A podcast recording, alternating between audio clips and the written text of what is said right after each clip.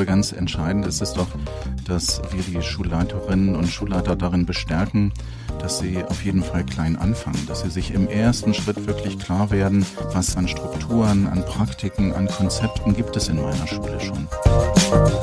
Ich merke viel Aufbruchstimmung, auch in den verschiedenen Kontexten. Ich glaube, wenn man sich mit der Kultur des Teilens beschäftigt, dann sieht man natürlich die Vorteile, die es bietet. Aber es muss auch klar sein, dass natürlich auch die Kultur des Teilens kein Allheilmittel oder kein Lösungsansatz für alle Probleme gibt. Es gibt auch Grenzen. Was ich mir ehrlich gesagt wünschen würde, dass ich das jeden Tag äh, hätte äh, weitermachen können, war, dass wir in der Lockdown-Zeit uns alle Kollegen 15 Minuten bevor der Unterricht losging, online schon getroffen haben. Auftrag Aufbruch. Der Podcast des Forum Bildung Digitalisierung. Herzlich willkommen in dieser Podcast-Folge von Auftrag Aufbruch. Wir wollen darüber sprechen, welche Rolle die Kultur des Teilens auch auf der Ebene von Schulleitungsqualifizierung spielen kann. Das sind erstmal abstrakte Worte, aber es wird gleich sehr viel konkreter mit unseren beiden Gästen. Das sind Sabine Marsch und Martin Brause. Ich stelle die gleich ausführlicher nochmal vor. Wir haben aber vereinbart, dass wir schnell ins Thema reinspringen und erstmal möglichst konkret werden. Dafür habe ich unsere beiden Gäste gefragt, ob sie jeweils einmal erzählen können, wie Kultur des Teilens oder Schulleitungsqualifizierung in dem Bereich aussieht oder ob es davon einfach eine Geschichte gibt, die Sie mitbringen können. Frau Marsch, mögen Sie anfangen? Ganz kurz vorweg, Frau Marsch, Oberstufenkoordinatorin an der Montessori Oberstufe Berlin. Gleich machen wir es nochmal ausführlicher, aber erstmal an Sie die Frage, wie sieht das bei Ihnen aus, das Thema? Habe ich mich ehrlich gesagt auch gefragt, als ich das Thema gelesen habe.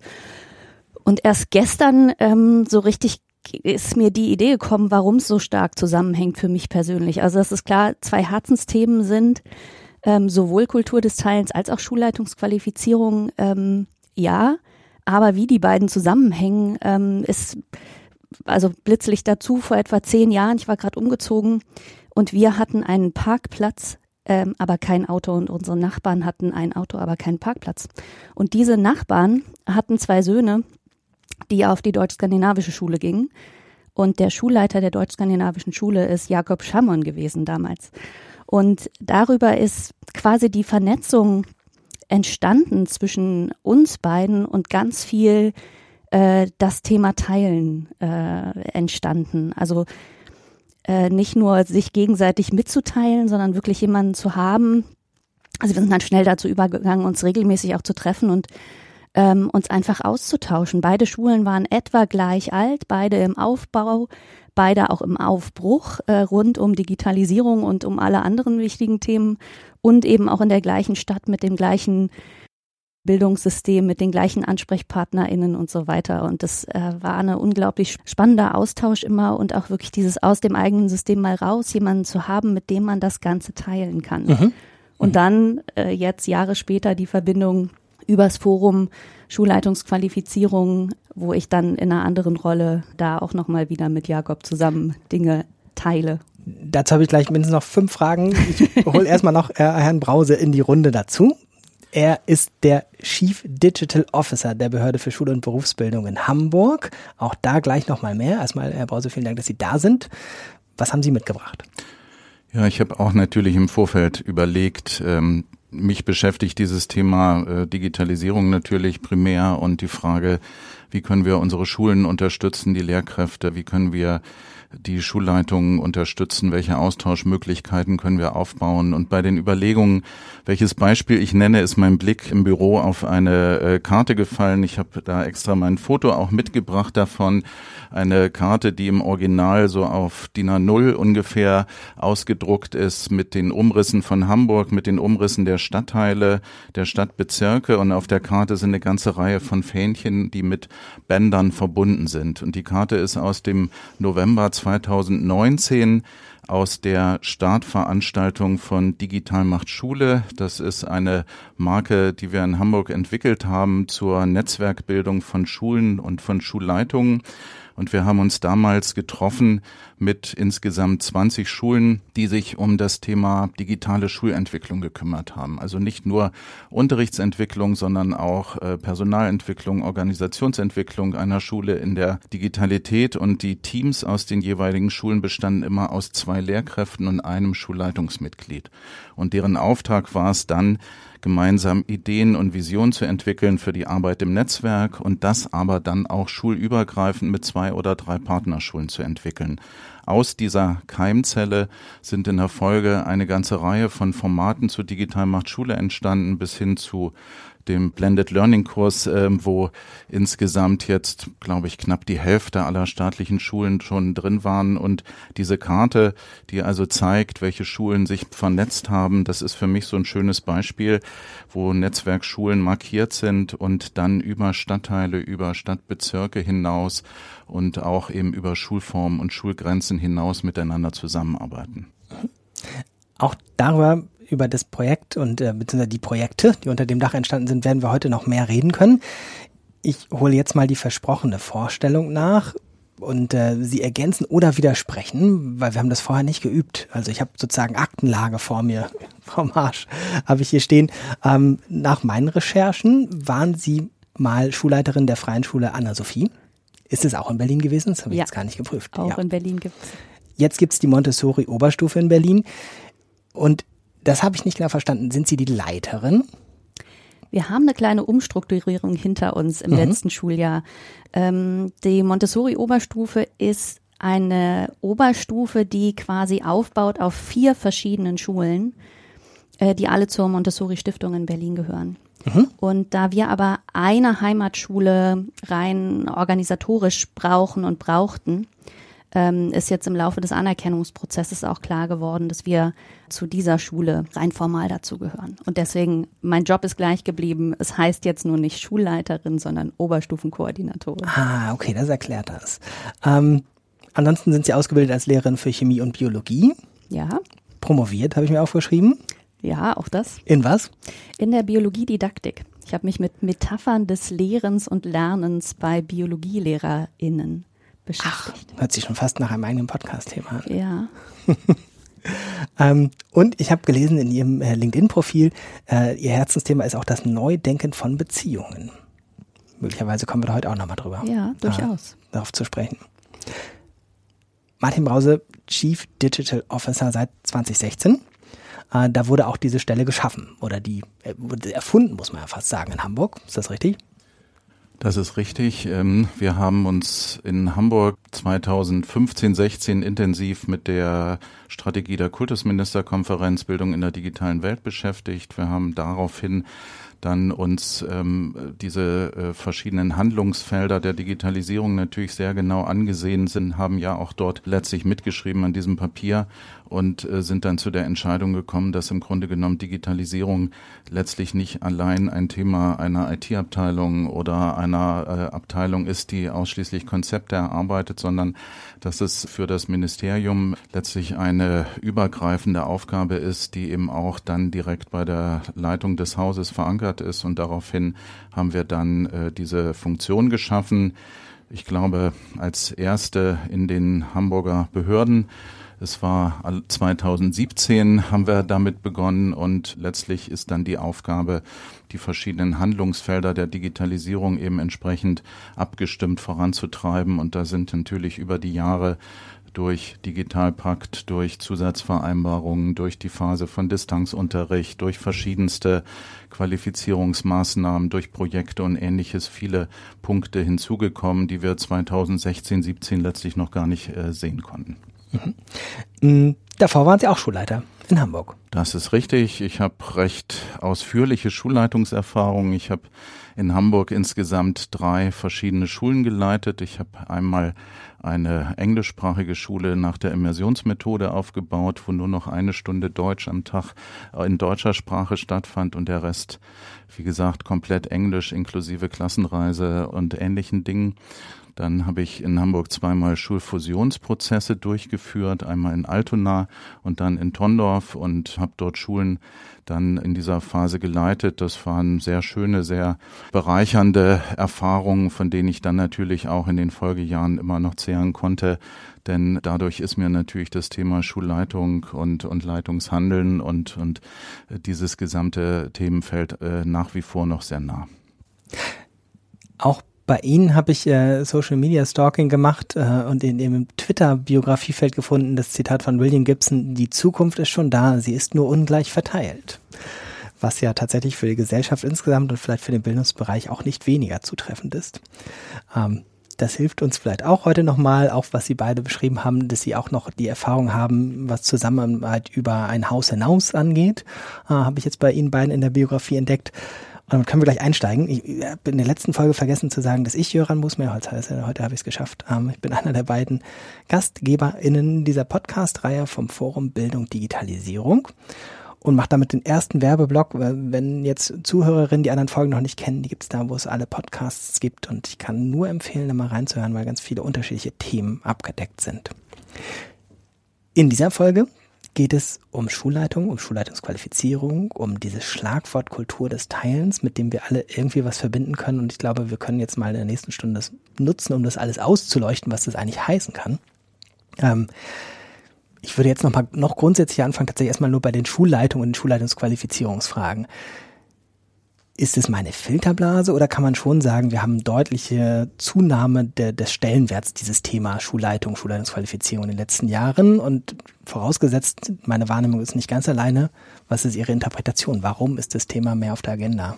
Wer von Ihnen anfangen? Frau Marsch nickt schon so. Mögen Sie anfangen? Also, ja, ich ähm, fühle mich immer so in, aus zwei Perspektiven. Also zum einen aus der äh, Schulleiterinnenperspektive, wo ich selber, ähm, ich hatte nie den Plan, Schulleiterin zu werden. Also ähm, ich hätte mich noch eher in der Forschung an der Uni gesehen als, als Schulleiterin. Und hätte auch nicht gedacht, dass mir das äh, so viel Freude macht und habe aber auch keine Vorstellung davon gehabt, was das eigentlich heißt und was die Herausforderungen sind. Und ich habe anfangs gedacht, dass die größten Herausforderungen die organisatorischen sind oder das, was äh, Buchhaltung, Personalmanagement, Personalentwicklung ähm, oder äh, Verwaltungssachen angeht. Und habe dann sehr schnell gemerkt, dass das eigentlich die Dinge sind, die ich äh, schnell lernen kann äh, und dass die viel größeren Herausforderungen in dem Thema äh, Leitung und Führung oder äh, Leadership äh, und in, in darin liegen, meine Rolle zu finden als, als Schulleiterin. Und ähm, das äh, höre ich immer wieder jetzt auch in den Schulleitungsqualifizierungen, dass das eine große Herausforderung ist für alle, die in dem Bereich sind. Und das Thema Digitalisierung auch nochmal, auch da glaube ich, einiges angestoßen hat, zu merken, okay, da geht es jetzt darum, da kommt jetzt was Neues in die Schule, ins Kollegium, zu den SchülerInnen, zu den Eltern. Und wie mache ich denn das, dass ich da viele mitnehme? Also alle vielleicht auch, aber vor allem erstmal viele, um was, was Neues reinzubringen.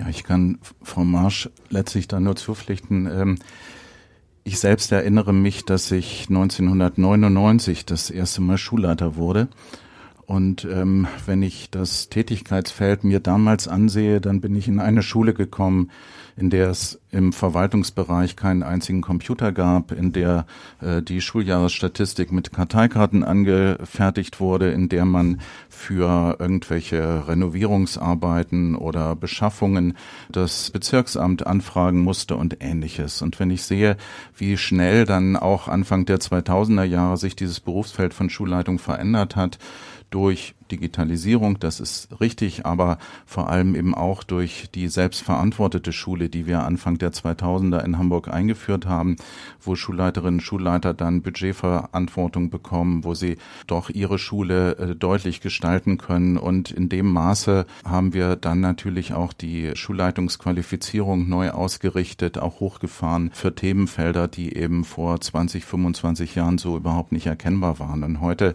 sehen wir natürlich, dass alleine durch die Erfahrung der letzten äh, zweieinhalb Jahre in der Pandemie, aber auch durch Digitalisierung und ähnliches das Tempo der Veränderung in einem Maße angezogen hat, dass eben dort sehr komplexe Aufgabenfelder von Schulleiterinnen und Schulleitern zu bearbeiten sind und darauf müssen wir mit entsprechenden Fortbildungsangeboten reagieren. Und ich glaube, insofern ist die Bedeutung oder ist Ihre Wahrnehmung, dass äh, Schulleitungsqualifizierung als Bedeutung deutlich zugenommen hat, ganz richtig. Denn wir wissen alle, das wissen wir nun schon länger, aber äh, wir sind überzeugt davon, dass letztlich ohne die Schulleiterinnen und Schulleiter, die äh, die Prozesse an ihrer Schule steuern, unterstützen, voranbringen, wir eben auch keine gute Schulentwicklung erreichen können ich habe mit Frau Marge im Vorgespräch ähm, herausgefunden, dass sie ja beim Forum Bildung Digitalisierung aktiv ist in verschiedenen Bereichen, die da Schulleitungsqualifizierung betreffen. Äh, wir haben gesagt, Sie sind jetzt nicht die offizielle Sprecherin des Forums an der Stelle, sondern Sie können einfach aus der Praxis und aus den Erfahrungen berichten. Und äh, das wäre so mein erster Ansatz, jetzt an der Stelle mal zu fragen, nicht das umfassende Bild, aber was macht das Forum da unter anderem? Können Sie auch sozusagen ein Blitzlicht reinbringen? Äh, genau.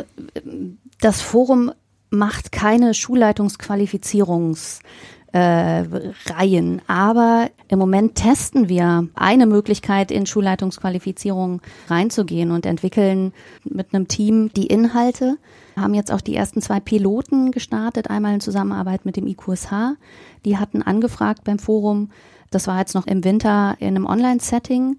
Und wir haben da unsere Ideen, unsere Konzepte das erste Mal äh, getestet und jetzt äh, zusammen mit der AIM aus Heilbronn äh, in einer Kombination aus Präsenz, Online-Modul, asynchronem Arbeiten und einem zweiten Präsenzmodul. Aber immer mit dem Ziel, also nicht äh, jetzt selber in ein großes Schulleitungsqualifizierungsprogramm reinzustarten, sondern auf die Train-the-Trainer-Ebene zu gehen und zu überlegen, auch das Forum Bildung Digitalisierung in seiner Funktion äh, zu schauen, wie man die Landesinstitute zum Beispiel unterstützen kann, auch immer wieder zu fragen, okay, was, was braucht ihr eigentlich gerade, wo seht ihr den Bedarf und äh, Angebote äh, dann eben auch wieder zu teilen. das ist ja auch so eine, ähm, eine Metaebene der Zusammenarbeit sozusagen, dass da jetzt verschiedene Akteure was gemeinsam äh, entwickeln. Ähm, wie ist das in Hamburg? Äh, Herr Brause, sehen, sehen Sie das jetzt eher skeptisch mit den Stiftungen, die da jetzt auch viel mitmachen oder haben Sie da eigene Zusammenarbeiten? Also ich würde vielleicht für Hamburg darstellen, dass unser Vorgehen eigentlich sehr ähnlich ist, wie Sie es gerade beschrieben haben. Auch die Stabsstelle Digitalisierung, die bei mir angesiedelt ist, ist natürlich nicht der Träger der Fortbildung der Schulleiterinnen und Schulleiter. Das wird vom Landesinstitut für Lehrerbildung und Schulentwicklung in hervorragender Weise durchgeführt. Wir entwickeln Formate, wir testen Formate, die dann eben auch in Zusammenarbeit mit dem Landesinstitut auch entsprechend umgesetzt und fortgeführt werden. Und in dem Zusammenhang arbeiten wir gerne und auch intensiv mit Stiftungen zusammen. Das ist zum einen das Forum Bildung Digitalisierung, wo wir dort zusammenarbeiten, uns auch an Veranstaltungen beteiligen und dort mitarbeiten, aber auch Letztlich in Hamburg sind sehr viele Stiftungen ansässig und wir haben eine sehr enge Zusammenarbeit zum Beispiel mit der Joachim Herz Stiftung, die auch Mitglied des Forum Bildung Digitalisierung ist und haben dort eine ganze Reihe von Entwicklungsprojekten gemeinsam durchgeführt, wie die digitalen Unterrichtsbausteine, Digital macht Schule, Symposien, äh, Digitalforen und ähnliches. Und für mich sind das sehr gute Erfahrungen äh, immer in dem Moment, wo wir mit den Stiftungen, und das ist uns eigentlich wichtig an der Stelle, dann auch wirklich sehr gut auf einer fachlichen Ebene zusammenarbeiten können. Und insofern schätzen wir die Zusammenarbeit und die Erfahrungen, die wir da gemacht haben, außerordentlich ich gehe mal jetzt eine Ebene konkreter. Wir halten mal fest, Kultur des Teilens gibt es sozusagen schon auf der Metaebene als eine ähm, hilfreiche Entwicklung. Und wenn wir jetzt diese ominöse Kultur des Teilens nehmen, ich glaube, sie steht ja sogar auch wörtlich jetzt in dem KMK-Ergänzungspapier 2021 drinne. Ähm, vielleicht kann man das tatsächlich auch nochmal betonen, das ist ja auch gar nicht so selbstverständlich. 2016 äh, in dem Papier war das noch gar kein Thema. Jetzt 2021 in der Ergänzung der KMK-Strategie sehen wir viel stärker die Bedeutung von Zusammenarbeit in Kollegien, Zusammenarbeit möglicherweise sogar über die Grenzen einer Schule hinaus. Ähm, was macht für Sie so den Kern einer Kultur des Teilens aus? Herr Brause, mögen Sie anfangen? Nun, die Kultur des Teilens ist für mich durch eine ganze Reihe von Begriffen eben geprägt. Also Partizipation, Kollaboration, Kooperation, Austausch, Vernetzung, Demokratie, Miteinander, voneinander lernen, das sind im Grunde die zentralen Begriffe. Und letztendlich geht es dann darum, das Rad nicht immer wieder neu zu erfinden, sondern von den Erfahrungen und der Vorarbeit anderer zu profitieren um die Leistung im eigenen Sinne weiterzuentwickeln und bereitzustellen. Aber es gibt noch einen zweiten Aspekt und der ähm, schlägt dann auch die Brücke zu dem von Ihnen gerade zitierten Papier. Ich glaube, in ähm, dass der mit der Kultur des Teilens verknüpfte Aspekt der Gemeinschaftlichkeit also im Kontext der Kultur der Digitalität nach Stalder ähm, eben auch ein zentrales Merkmal ist. Wir sehen einfach, dass diese ähm, technischen Möglichkeiten, der technische Wandel, der digitale Wandel im Grunde neue Formen der Zusammenarbeit zu allen Themenfeldern dort ermöglicht, die dann eben auch entsprechend stattfinden und dass dann eben auch an vielen Themenfeldern von unterschiedlichsten Personen weitergearbeitet wird. Und das ist für uns zum Beispiel dann auch aus ministerieller Sicht natürlich ein hochinteressantes Thema, wenn wir uns äh, dort ansehen, welche hervorragende Zusammenarbeit es im Twitter-Lehrerzimmer gibt, welche Kultur des Teilens sich dort etabliert hat. Und wir haben das sehr aufmerksam beobachtet und haben dann 2018 für uns entschieden, dass wir dort genau an dieser Stelle einmal ansetzen wollen. Denn ich will vielleicht ganz deutlich sagen, wir müssen an der Stelle als Ministerien, als Bildungseinrichtungen natürlich auch aufpassen, dass wir diese Entwicklungen aufnehmen. Und wir haben damals 40 Hamburger Lehrerinnen und Lehrer äh, zusammengeführt die alle in Twitter, in Blogs, in ähnlichen äh, Formen aktiv waren und haben mit ihnen gemeinsam äh, digitale Unterrichtsbausteine entwickelt. Das waren also Unterrichtsbausteine, die äh, Kompetenzen der KMK-Strategie äh, gefördert haben und diese Redaktionsteams haben, wie gesagt, daran gearbeitet, natürlich schulübergreifend in dem Zusammenhang. Dann gab es eine gewisse Qualitätssicherung, redaktionelle Arbeit und wir haben sie als freie Bildungsmedien dann im Digital Learning Lab veröffentlicht. Ich glaube, solche Dinge müssen wir aufnehmen, äh, das äh, und, und insofern ist letztlich die Kultur der Digitalität meiner Meinung nach ein ganz wichtiger Faktor für die Veränderungsprozesse, die wir im Moment haben und eben äh, damit wir den Herausforderungen äh, eben äh, der Zukunft und eben auch der Komplexität der Anforderungen entsprechend begegnen können. Und insofern ähm, habe ich das sehr begrüßt, dass jetzt äh, in dem Ergänzungspapier des letzten Jahres das auch so explizit benannt wurde. Und ich glaube, wir dürfen der KMK-Strategie nicht vorwerfen, dass es 2016 noch nicht drin stand. Ich glaube, da hat sich nun äh, wirklich die Situation deutlich weiterentwickelt und auch die Rahmenbedingungen haben sich nochmal sehr deutlich weiterentwickelt. Und umso wichtiger, dass wir das jetzt aufgreifen und ausgestalten. Darf ich eine Zwischenfrage stellen? Die, diese Bausteine, lassen, also sind die, ich frage mich, wie die Halbwertszeit ist, also vor allem durch die letzten zwei Jahre. Sind die noch nutzbar oder sind die quasi, also die hatten natürlich so oder so ihren, äh, ihren Sinn in der Zeit, aber ich habe das Gefühl, in den letzten Jahren ist so viel passiert. Ähm, das, das ist richtig. Ähm, Sie sprechen da einen ganz wichtigen Punkt an. Die, die digitalen Unterrichtsbausteine beruhen auf bestimmten Anwendungen, auf bestimmten Apps, auf bestimmten Quellen und ähnlichem. Und ähm, letztlich gehört es dazu, dass man sie in regelmäßigen Intervallen auch immer wieder pflegt und äh, es kommen neue Bausteine dazu, es gehen dann andere Bausteine raus, die nicht mehr funktionieren. Das ist dann so ja. an dieser Stelle, aber man muss, glaube ich, das Vorgehen auch in der Zeit sehen. Ich bin überzeugt davon, dass es in dieser Phase 2018, 2019 ähm, äh, ein, ein genau das richtige Instrument war. Absolut. Ja. Ähm, und wir entwickeln im Moment zum Beispiel diese Idee dahingehend weiter, dass wir uns im Augenblick sehr viel stärker auf den Ausbau des Toolbereichs im Digital Learning Lab konzentrieren konzentrieren, weil das äh, eine viel größere Bedeutung bekommen hat, Orientierungshilfen, Unterstützung, äh, Auswahlhilfen beim äh, bei den entsprechenden Tools im weitesten Sinne jetzt gemeint für den Unterricht zu geben. Und ähm, letztlich, wir haben auch diese Überlegung, wie Sie sagen, angestellt und haben dann natürlich im Nachgang Das Digital Learning Lab ist im September 2018 online gegangen. Und wir haben dann 2019 für uns klar gesagt, gut, was kommt dann jetzt? Also Unterrichtsentwicklung ist der eine Teil, aber letztlich ist digitale Schulentwicklung ähm, dann natürlich ein sehr viel größerer Bereich, an dem wir heute mit einer viel größeren Intensität arbeiten, als es 2018 in der Form möglich war. Und das schlägt dann natürlich diese Brücke äh, zur Kultur des Teilens und zur Rolle der Schulleitung in dem Moment, die sich dann dort auch wiederfinden. Mhm. Ich mache an, an der Stelle ganz kurz den Hinweis, dass wir zusammen mit dem Podcast eine Linkliste veröffentlichen und da können wir natürlich auch das Digital Learning Lab und die erwähnten Strategiepapiere, wenn sie noch nicht bekannt sind, natürlich auch alle mal zur Vertiefung anbieten. Ähm, Frau Marsch, wie sieht das bei Ihnen aus oder Ihr Bild von der Kultur des Teilens in der Praxis? Ja, ich, also das erste, was mir einfiel, waren wirklich Situationen aus dem Schulalltag, also schon aus so äh, Unterrichtspraktika, also wo dieses Anklopfen und Fragen, darf ich heute mal in Ihrem Unterricht dabei sein? Und so häufig die Rückmeldung kam, ah, heute passt's nicht so gut, ich bin gar nicht so gut vorbereitet oder na, heute geht's nur um dies oder jenes Thema. Und wo ich damals schon dachte, wie komisch, also dieses Tür zu, dahinter ist es mein Klassenraum, mein Herrschaftsgebiet irgendwie als, als Lehrer oder Lehrerin. Das, ja, also da wirklich zu schauen.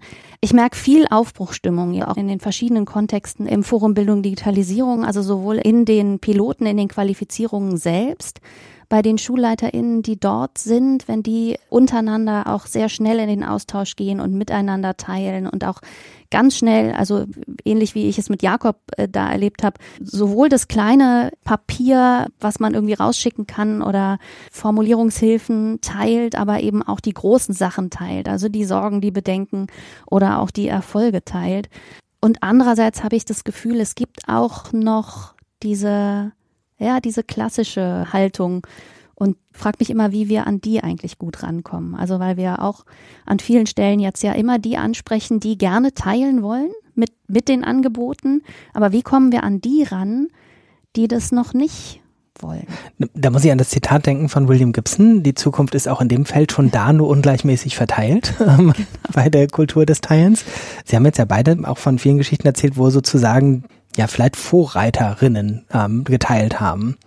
Und jetzt ist es so, dass wir 2022 Next Level haben und versuchen, das weiter in die Breite zu kriegen. Und haben Sie da schon Ansätze, wie Sie sagen, wie kriegen wir das gut hin für die Leute, die vielleicht nicht sofort loslaufen und sagen, ich möchte gerne mehr teilen Zusammenarbeit? Also ich glaube, es ist wichtig, dass wir einfach unterschiedliche Formate dort entwickeln und nutzen. Gut, es gibt natürlich immer äh, Kriterien, die wir oder, oder Rahmenbedingungen, die wir irgendwo im Blick haben müssen, äh, wie man sich in so ein Themenfeld hineinbegeben kann. Ich glaube, äh, wenn ich zuerst mal auf das Thema der Leuchttürme vielleicht eingehen darf, weil Sie es gerade gesagt haben, das ist natürlich für uns immer verlockend, Leuchttürme zu entwickeln. Also das geht im Forum so. Es hat es auch durchgeführt. Wir haben auch selbst Leuchtturmschulen und ähnliches dort äh, unterstützt und ähnliches. Und ich will es vielleicht mal in einem Beispiel beschreiben. Ich hatte eingangs diese Hamburg-Karte erwähnt mit den Fähnchen und dem Netzwerk, was dort äh, dann entstanden ist. Und wir haben 2019 dort äh, Schulen gefragt, wer von euch hat Interesse an digitaler Schulentwicklung. Gab es eine ganze Reihe Bewerbungen dafür und wir haben dann 20 Schulen rausgesucht und haben gesagt, gut, ihr entwickelt äh, die Konzepte, ihr arbeitet zusammen und ähnliches, aber es ist ganz klar, alles, was ihr hier entwickeln werdet, das wird dann ähm, allen Schulen entsprechend verfügbar gemacht. Und wir haben überlegt, was ist eigentlich der Weg, wie wir sowas erreichen können. Denn man kann diese Projekte, die sehr intensiv sind, natürlich nicht beliebig skalieren und haben uns dann entschieden, dass wir einen äh, Blended Learning Kurs aufbauen wir haben in Hamburg ein zentrales Lernmanagementsystem. Das wird in den Grundschulen, in den weiterführenden Schulen, in den berufsbildenden Schulen benutzt, in der Lehreraus- und Fortbildung.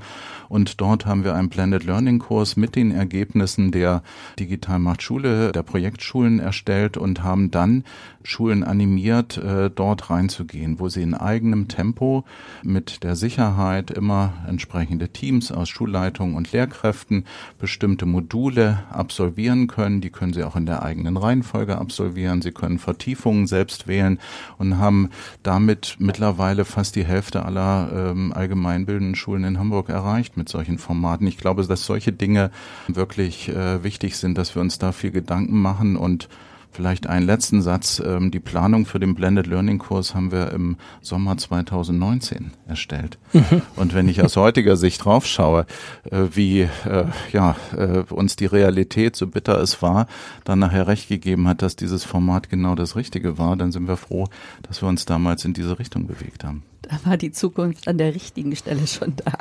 Genau ja, vielleicht kann ich da ergänzend nochmal, also dass diese äh, Idee des Forums wirklich auf diese Ebene Train the Trainer und auch alle Materialien zu teilen über CC BY, also das wäre, glaube ich, auch eine schöne Sache, das auf die Linkliste mit draufzunehmen ähm, weil wir jetzt angefangen haben, wirklich die, also auch in die Detailplanung mit allen Materialien und so weiter nach und nach die Dinge äh, dort zu veröffentlichen und rauszugeben und eben auch genau dort anzusetzen und zu sagen, okay, vielleicht, also die Landesinstitute sind ja auch sehr unterschiedlich aufgestellt auch. Wir haben einen Vertreter aus Hamburg damals auch in einem der ersten Konzeptionsworkshops mit dabei gehabt und ähm, haben gedacht, wow, da können wir noch wieder eine ganze Menge lernen und waren unglaublich froh und dankbar darüber, was er geteilt hat mit uns. Und äh, das wieder, wieder aufzunehmen und weiterzuentwickeln. Und andere Länder, dann haben wir so einen Fachaustausch gehabt äh, wo wir wirklich auf dieser Ebene äh, Ministerien, Landesinstitute eingeladen haben und gesagt haben, ja, in die Co-Konstruktion zu gehen, also genau die Dinge zusammenzubringen und wieder zu schauen, was können wir in diese ähm, Schulleitungsqualifizierung mit aufnehmen und das dann nach und nach zu verteilen. Und mein heimlicher Wunsch dahinter ist tatsächlich, dass das also genau eben dort auch mit integriert wird, wo jetzt sind wir so schön bei dem Zitat geblieben, vielleicht, wo die Zukunft noch nicht so angekommen ist. Mhm. Vielleicht können wir das ausbuchstabieren auf der Ebene von, von einer Schule. Also ich stelle mir jetzt vor, wir haben hier Zuhörerinnen, da sind vielleicht ein paar Schulleitungen dabei und die sagen, ja, das frage ich mich eigentlich in meiner Schule, in meinem Kollegium auch immer. Was kann ich machen, um das stärker in die Breite zu kriegen und nicht nur ein paar übliche Verdächtige, sondern möglichst, naja, Frau Marsch hat vorhin gesagt, vielleicht nicht alle, aber zumindest doch eine breitere Gruppe in, in so eine Kultur des Teilens reinzuholen?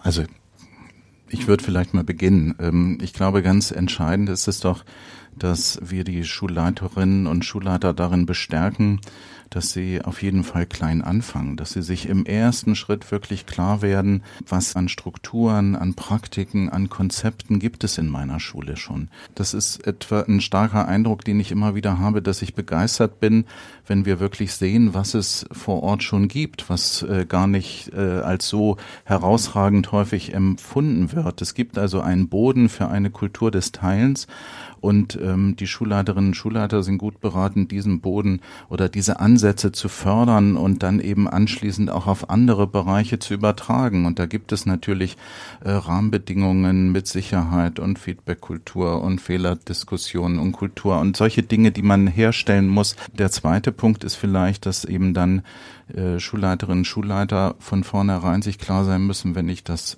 entwickeln will, muss ich eben sehen, dass ich Kollegium Schülerinnen und Schüler, Eltern an diesen Gestaltungsprozessen entsprechend beteilige ähm, und, und eben auch versuche, eine ausgewogene Verteilung von reformfreudiger und bewahrend kritischer Perspektive zu finden und äh, alle mitzunehmen. Und letztlich der andere Punkt ist, ähm, jede Schulleiterin, jeder Schulleiter hat die Möglichkeit, auch strukturelle Anreize zu schaffen, also passende Raum- und Zeitstrukturen zu schaffen, äh, um eben Anlässe zum Ausprobieren zu geben, Ergebnisse wertzuschätzen. Das ist ganz wichtig, auch dass, äh, dass das bewusst ist, aber eben auch selbst als Schulleiterin, Schulleiter, kommen wir ja vielleicht nochmal drauf, dann auch äh, entsprechend Vorbild zu sein in diesem äh, Themenfeld. Und ähm, es ist einfach gut möglich. Wir erleben diese Formate für Partizipation, ähm, für Kultur des Teilens, die können an den Schulen auf verschiedenen Ebenen gelebt werden. Wir sehen das in vielen Ganztagskonferenzen. Es gibt in Hamburg so ein Format, da kann man einen ganzen Tag lang sich mit äh, Aspekten der Schulentwicklung, Unterrichtsentwicklung beschäftigen. Und ähm, oder auch in Lehrerkonferenzen und Lehrerinnenkonferenzen haben wir ähm, jetzt ganz häufig, dass Barcamps genutzt werden als Formate zum Ausprobieren, zum Kennenlernen. Und ich glaube, ähm, es sind verschiedene Themen, die man ähm, dort bewegen muss, um, um so eine Kultur zu schaffen. Aber es gibt viele Ansätze und wir sehen auch wirklich viele Schulen, die sich in dieser Richtung bewegen. Nicht einfach äh, da so, also drauf zu antworten. Ich finde, es sind unglaublich viele verschiedene Dinge, wo man ansetzen kann. Wir haben Zeit. Äh, genau, also das, das eigentlich das Erste, was mir einfällt, und das haben Sie gerade auch gesagt, ein Vorbild sein. Und das heißt trotzdem nicht, also diese Rolle als Schulleiter, als Schulleiterin, ich bin nicht diejenige, die alles weiß und alles kann. Aber ich bin diejenige, die äh, das teilen kann und die auch verteilen kann. Und ähm, ich lerne das noch Tag für Tag. Das ist äh, eine, ja immer wieder auch eine große Herausforderung, nicht nur eine Aufgabe zu übergeben, sondern die Verantwortung zu teilen an der Stelle. Und ähm, das fängt bei ganz kleinen Sachen an, also die Türen offen zu lassen. Oder äh, wenn es größere Umstrukturierungen gibt, zu überlegen, braucht man überall wirklich Türen? Also ja, es braucht Rückzugsräume, das ist aus meiner Erfahrung der letzten Jahre an verschiedenen Schulen ganz klar auch ähm, die, die braucht's und man muss auch mal die Tür zumachen können, aber diese, allein wenn die, wenn die Tür zu einem Klassenraum auf ist und man geht vorbei und man kann hören, was da passiert, ähm, dann, dann macht es was mit der, äh, ja, mit der Kultur ähm, und mit der Haltung äh, im Kollegium. Und ich habe an, äh, an der Freien Schule Anne-Sophie habe ich angefangen, ähm, ich hatte immer den Wunsch, mitzubekommen, was passiert, aber nicht äh, zu kontrollieren und nicht äh, irgendwie einen Unterrichtsbesuch zu machen. Und habe dann angefangen, äh, ganz kurze Besuche zu machen. Und anfangs habe ich, ähm, hab ich gefragt, für wen wäre das okay? Und ich habe das auch angekündigt und habe das schrittweise dann ähm, also verändert. Und anfangs, also zehn Minuten drin gewesen, danach was, also eine Beobachtung geteilt mit den Kollegen, direkt danach per E-Mail ähm, und in der ersten Runde, das wussten sie auch, das haben wir bewusst und haben es auch transparent gemacht, das positives Feedback zu geben. Ähm, und dann kam sehr schnell auch dann die Rückmeldung, oh, das war so schön, du kannst gerne immer kommen, wann du möchtest. Und äh, so, so bin ich durch die Klassenräume dann auch äh, gelaufen und habe mir ganze Tage dafür geblockt. Und das bei den Kollegen kam dann nach und nach der Wunsch auch auf, dass sie das auch machen wollen. Und ähm, dieses Thema, also eigentlich ist ja das große Thema kollegiale Hospitation, weil man darüber ganz viel teilen kann. Man kann gemeinsam was vorbereiten, man kann gemeinsam äh, also auch mal aus einer anderen Perspektive eine Klasse anschauen. Mhm. Ähm, und ähm, das mh, ja ist aber wieder die Frage, wie, wie bringt man das eigentlich in, äh, in den Alltag? Ähm, also da eher viel zuhören, äh, es langsam wertschätzend machen, als mit der großen Idee äh, zu kommen und zu sagen, so, das machen wir jetzt so. Herr Brause, Sie hatten davon gesagt, Sie können ja auch als Schulleitung Anreize setzen. Was ist das konkret? Nun, ähm, ich glaube, die Schulleitung ist natürlich in der Situation, ähm, dass sie Anlässe schafft, wo bestimmte Formate ausprobiert werden können, wo man äh, Dinge kennenlernen kann. Die Schulleitung kann auch ähm, in Hamburg zum Beispiel über äh, bestimmte Schwerpunktsetzungen. Es gibt bei uns so Möglichkeiten für bestimmte äh, Aufgaben, dort auch ähm, bestimmte Zeitressourcen zuzuweisen als Beispiel äh, für eine gewisse Zeit. Äh, dort kann man auch so einen, einen äh, Schwerpunkt setzen und Dinge entwickeln lassen.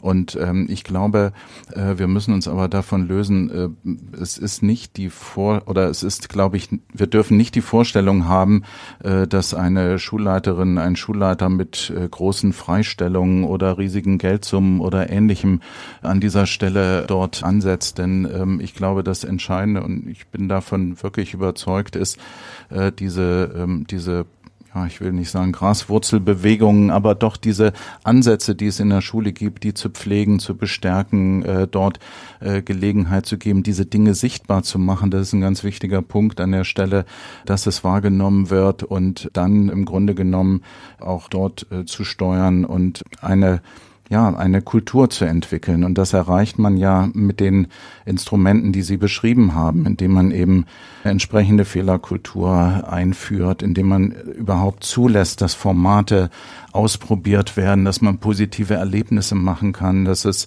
ähm, letztlich die Schulleitung selbst eine Feedback-Kultur auch lebt. Das ist ganz klar.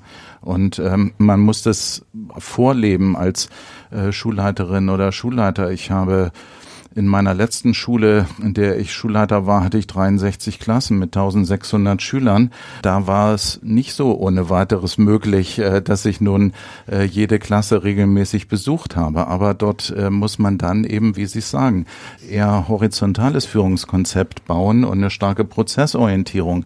Und dann gibt es eben Abteilungsleiter, dann gibt es Jahrgangsteams, Jahrgangsteamleitungen und ähnliches. Und damit kann man letztlich dann auch vorleben, wie man äh, Verantwortung teilt, ähm, wie man Informationen teilt, auch ein ganz wichtiger Punkt. Und über solche Maßnahmen dann äh, eine Atmosphäre schaffen, die das ermöglicht. Wow, wir haben gerade 68 Schülerinnen an der Oberstufe, wo ich gerade bin. Drei Klassen oder drei Jahrgangsstufen.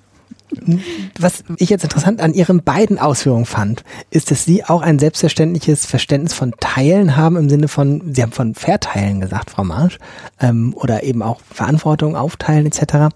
Ich überlege, ob das manchmal von ähm, den, den Evangelisten der Kultur des Teilens ähm, vielleicht zu stark betont wird, dass äh, sehr häufig ankommt, Kultur des Teilens heißt, ich muss andauernd alles mit allen zusammen machen. Kultur des Teilen heißt ja aber auch Arbeitsteilung.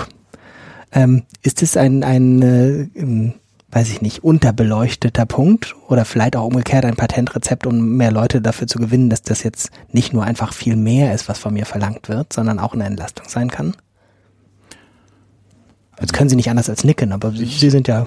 Ich bin überzeugt davon, dass es das ist an dieser Stelle. Ähm, ich glaube, wenn man sich mit der Kultur des Teilens beschäftigt, dann sieht man natürlich die Vorteile, die es bietet. Und die muss man auch sichtbar machen, dass man irgendwo sagt, geteilte Verantwortung gibt Handlungssicherheit, besonders wenn es unterschiedliche Perspektiven, Kompetenzen gibt. Gemeinsame Vorbereitung entlastet das Alltagsgeschäft und ermöglicht Synergien bei Arbeitsprozessen.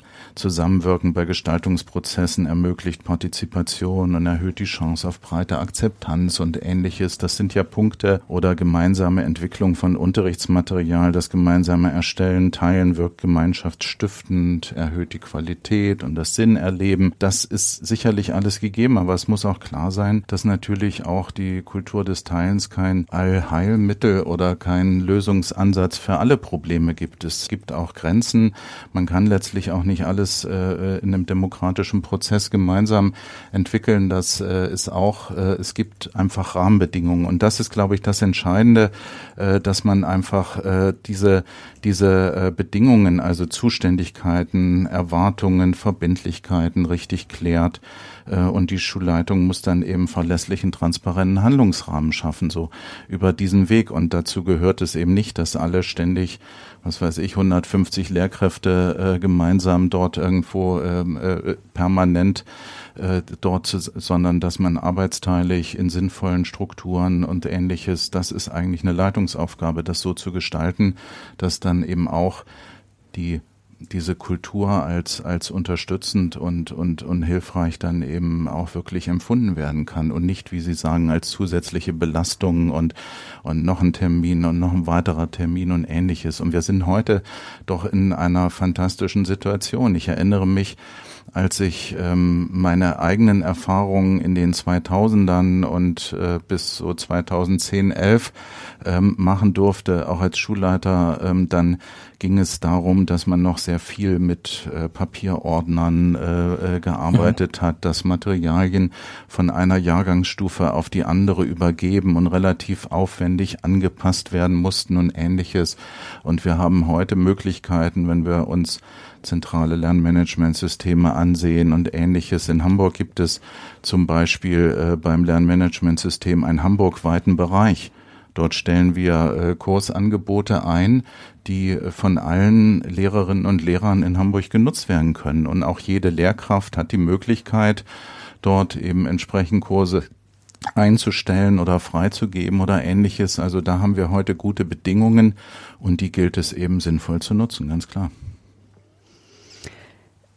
Habe die Frage noch ein bisschen anders verstanden, weil es ja auch um dieses Thema ging, okay, was machen wir gemeinsam und was, was teilen wir dann nachher? Und ähm, gerade das Thema Unterrichtsentwicklung oder Entwicklung von Materialien, das es macht, also mir macht es unglaublich viel Freude, auch gemeinsam Sachen zu entwickeln, aber es kostet auch unglaublich viel Zeit.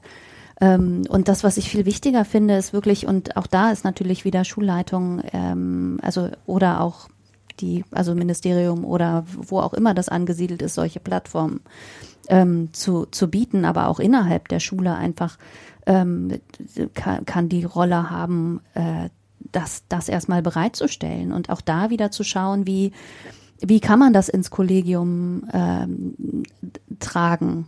Ähm, ich finde es, finde es trotzdem noch eine große Herausforderung. Also wir haben auch angefangen mit solchen Formaten, dass wir immer zu Beginn der Teamsitzung ähm, hat jemand was vorgestellt. Und ich weiß auch, dass es Kollegen gibt, die sagen, oh Mann, das macht mir aber jetzt, also das übt jetzt auf mich nochmal wieder mehr Druck auf, äh, aus, das auch zu tun. Also es ist wirklich dieses, ja, das, das braucht diesen äh, Kulturwandel. Und vielleicht sind diese Barcamp-Formate äh, da noch geeigneter, als das so in, in diese äh, Struktur zu bringen. Also ja, wir, wir haben zum Beispiel sehr gute Erfahrungen mit diesen, mit diesen ganz kleinen Mikro-Fortbildungen, ähm, äh, mhm. wo äh, in einer Pause äh, dort sich äh, Lehrkräfte bereit erklären, anderen ganz kurz, niedrigschwellig ähm, bei Fragen äh, zu helfen. Da teilen Sie natürlich Ihr Wissen und Sie teilen äh, gute Hinweise an der Stelle, aber es ist besonders wertvoll eben für die Entwicklung der Kultur, mhm. dass man weiß, ich kann den ansprechen, es wird, äh, ich gebe dort Auskunft, ich kann auch sagen, das kann ich noch nicht oder das fällt mir noch unglaublich schwer, kannst du mir da an der Stelle helfen? Und ich glaube, diese ganzen Bausteine insgesamt äh, werden glaube ich, diese Kultur ähm, befördern. So, es, äh, ich glaube, wir dürfen auch nicht die Vorstellung haben, dass diese Dinge in 14 Tagen erledigt sind. Das wird uns, glaube ich, noch lange beschäftigen. Und es kommen ja auch immer wieder neue Herausforderungen dazu, die auch zu bewältigen sind. Aber ich glaube, der Weg ähm, ist alternativlos. Nochmal Werbung für unsere Linkliste. Ich glaube, vom Forum Bildung Digitalisieren gibt es eine ganz tolle Handreichung auch für Mikrofortbildungsformate. Ja, die genau. verlinken wir unbedingt auch. Und für alle, die jetzt das dritte Mal Barcamp gehört haben und nicht wissen, was das ist, auch das verlinken wir sehr gerne. In, welche Rolle spielen so diese ähm, gemeinsame Zeiten und Orte haben, um zusammenzuarbeiten? Mir scheint manchmal, dass es kaum einen Arbeitsbereich gibt, wo das sozusagen schwieriger ist, gemeinsam Orte und Zeiten zu finden, um zusammenzuarbeiten als Schule?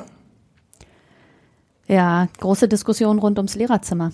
Also sei es, äh, gut, man kann jetzt auch sagen, viel geht auch um digitalen Raum oder ähm, das, wo, wo findet dieser Austausch tatsächlich statt? Und ich, also wenn ich zurückschaue auf die erste Lockdown-Zeit, das, was ich mir ehrlich gesagt wünschen würde, dass ich das jeden Tag äh, hätte äh, weitermachen können, war, dass wir in der Lockdown-Zeit uns alle Kollegen 15 Minuten bevor der Unterricht losging, online schon getroffen haben und haben eine kleine Check-in-Runde gemacht. Wie, wie geht's mir heute Morgen? So ein Feedback zu bekommen und also ja, das mein Herzensthema Beziehungen äh, herzustellen und auch zu wissen, oh Mann, da ist jemand, dem geht's heute gerade echt nicht gut und ich auch in meiner Rolle als Schulleiterin dann, also das, ich fand das unglaublich bereichernd, so schnell morgens innerhalb von 15, 20 Minuten diesen äh, diesen Check-in wirklich mit allen zu haben und zu wissen, ah, da ist jemand, der da braucht es jetzt irgendwie vielleicht noch mal ein Gespräch danach. Ähm, ich habe die Frage vergessen, habe ich die beantwortet? Sie haben die Frage war nach dem gemeinsamen Zeit und Ort. Der Ort war jetzt in Ihrem Fall, wenn ich das richtig verstanden habe, eine Online-Konferenz. Ja, das kam mir dann ja. erst so. Und ähm, äh, ich, also an den Schulen, wo ich in den letzten Jahren so unterwegs war, ist immer die Frage gewesen: Brauchen wir eigentlich tatsächlich so ein, ein wirkliches Lehrerzimmer? Und ähm, zum einen, ja, ich also habe das auch gehört äh, oder bei den Kollegen, diese einen Rückzugsraum zu haben, den den braucht's auf jeden Fall. Dieses, was ich von früher kenne, Lehrerzimmer, man klopft als Schüler an die Tür und äh, da, darf da nicht rein. Das war immer was, wo ich gedacht habe, das ist auch, also auch wenn wir da über Kultur des Teilens sprechen, also das das das passt irgendwie auch nicht, weil da das, also die Beziehungen unter den Kollegen und Kolleginnen oder zwischen Schulleitungen und äh, den Mitarbeitenden und so weiter, das ist das ist eine, aber die, die Schülerinnen, um die geht's ja eigentlich. Und die so rauszuhalten aus dem, aus diesem Lehrerzimmer. Ähm, das, also, und was, ja, gibt's nicht auch eine Möglichkeit, die Räume anders aufzubauen. Also, ich nicht, Coworking zwischen SchülerInnen und LehrerInnen. Wir haben es versucht jetzt und irgendwie ist es doch so, dass äh, also unsere Schülerinnen, die laufen immer mal durch und manchmal ist es so, dass sich auch mal jemand dazusetzt, aber meistens sind wir irgendwie doch in dem einen äh, Raum und äh, also äh, aber die Lehrer, da wäre wär, da wär noch total viel Luft nach Die oben. Lehrerinnen sitzen da aber schon gemeinsam und arbeiten miteinander oder nebeneinander. Ja. Das ist doch schon sehr ja, fortgeschritten. Absolut, abs ja, äh, doch, also ja, aber wie gesagt, die Zukunft ist ja nicht an allen Stellen gleich verteilt. Gut, ich denke, wir haben mittlerweile ja auch in Hamburg das Glück, dass wir eine ganze Reihe von Schulneubauten mhm. haben. Wir gründen ja regelmäßig neue Schulen und freuen uns über äh, viele Schülerinnen und Schüler, die zu uns kommen. Und äh, bei diesen äh, neuen Schulbauten wird natürlich sehr genau überlegt, welches pädagogische Konzept muss ich in welcher äh, Raumgestaltung wiederfinden. Und dann wird häufig über Compartments äh, gesprochen und ähnliches. Und aber letztlich auch in bestehenden Schulbauten sind natürlich solche Möglichkeiten äh, zu überlegen, dass ähm, man, das habe ich auch selbst gemacht mit meiner Schule, dass wir ausprobiert haben, äh, das Thema des Lehrerraumes, wo der Lehrer die Schüler hat, die bei ihm zu Gast sind und und äh, dann oder äh, der das Jahrgangslehrerzimmer, wo im Grunde das auch dann in Präsenz stattfinden kann, was Sie gerade beschrieben haben, weil ähm, so ein ein Lehrerzimmer für 100 Lehrkräfte ist natürlich auch nicht unbedingt eine ähm, äh, Vorstellung, die äh, nun da jedem gefällt. Und ich glaube, das ist eigentlich eine auch eine Schulleitungsaufgabe, gemeinsam mit den Kolleginnen und Kollegen dann äh, zu beraten, wie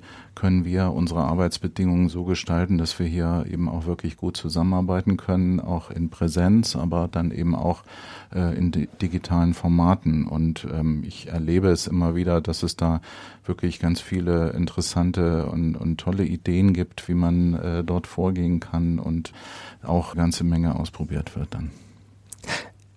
Ich würde gerne auf die schwierigeren Seiten danach schauen.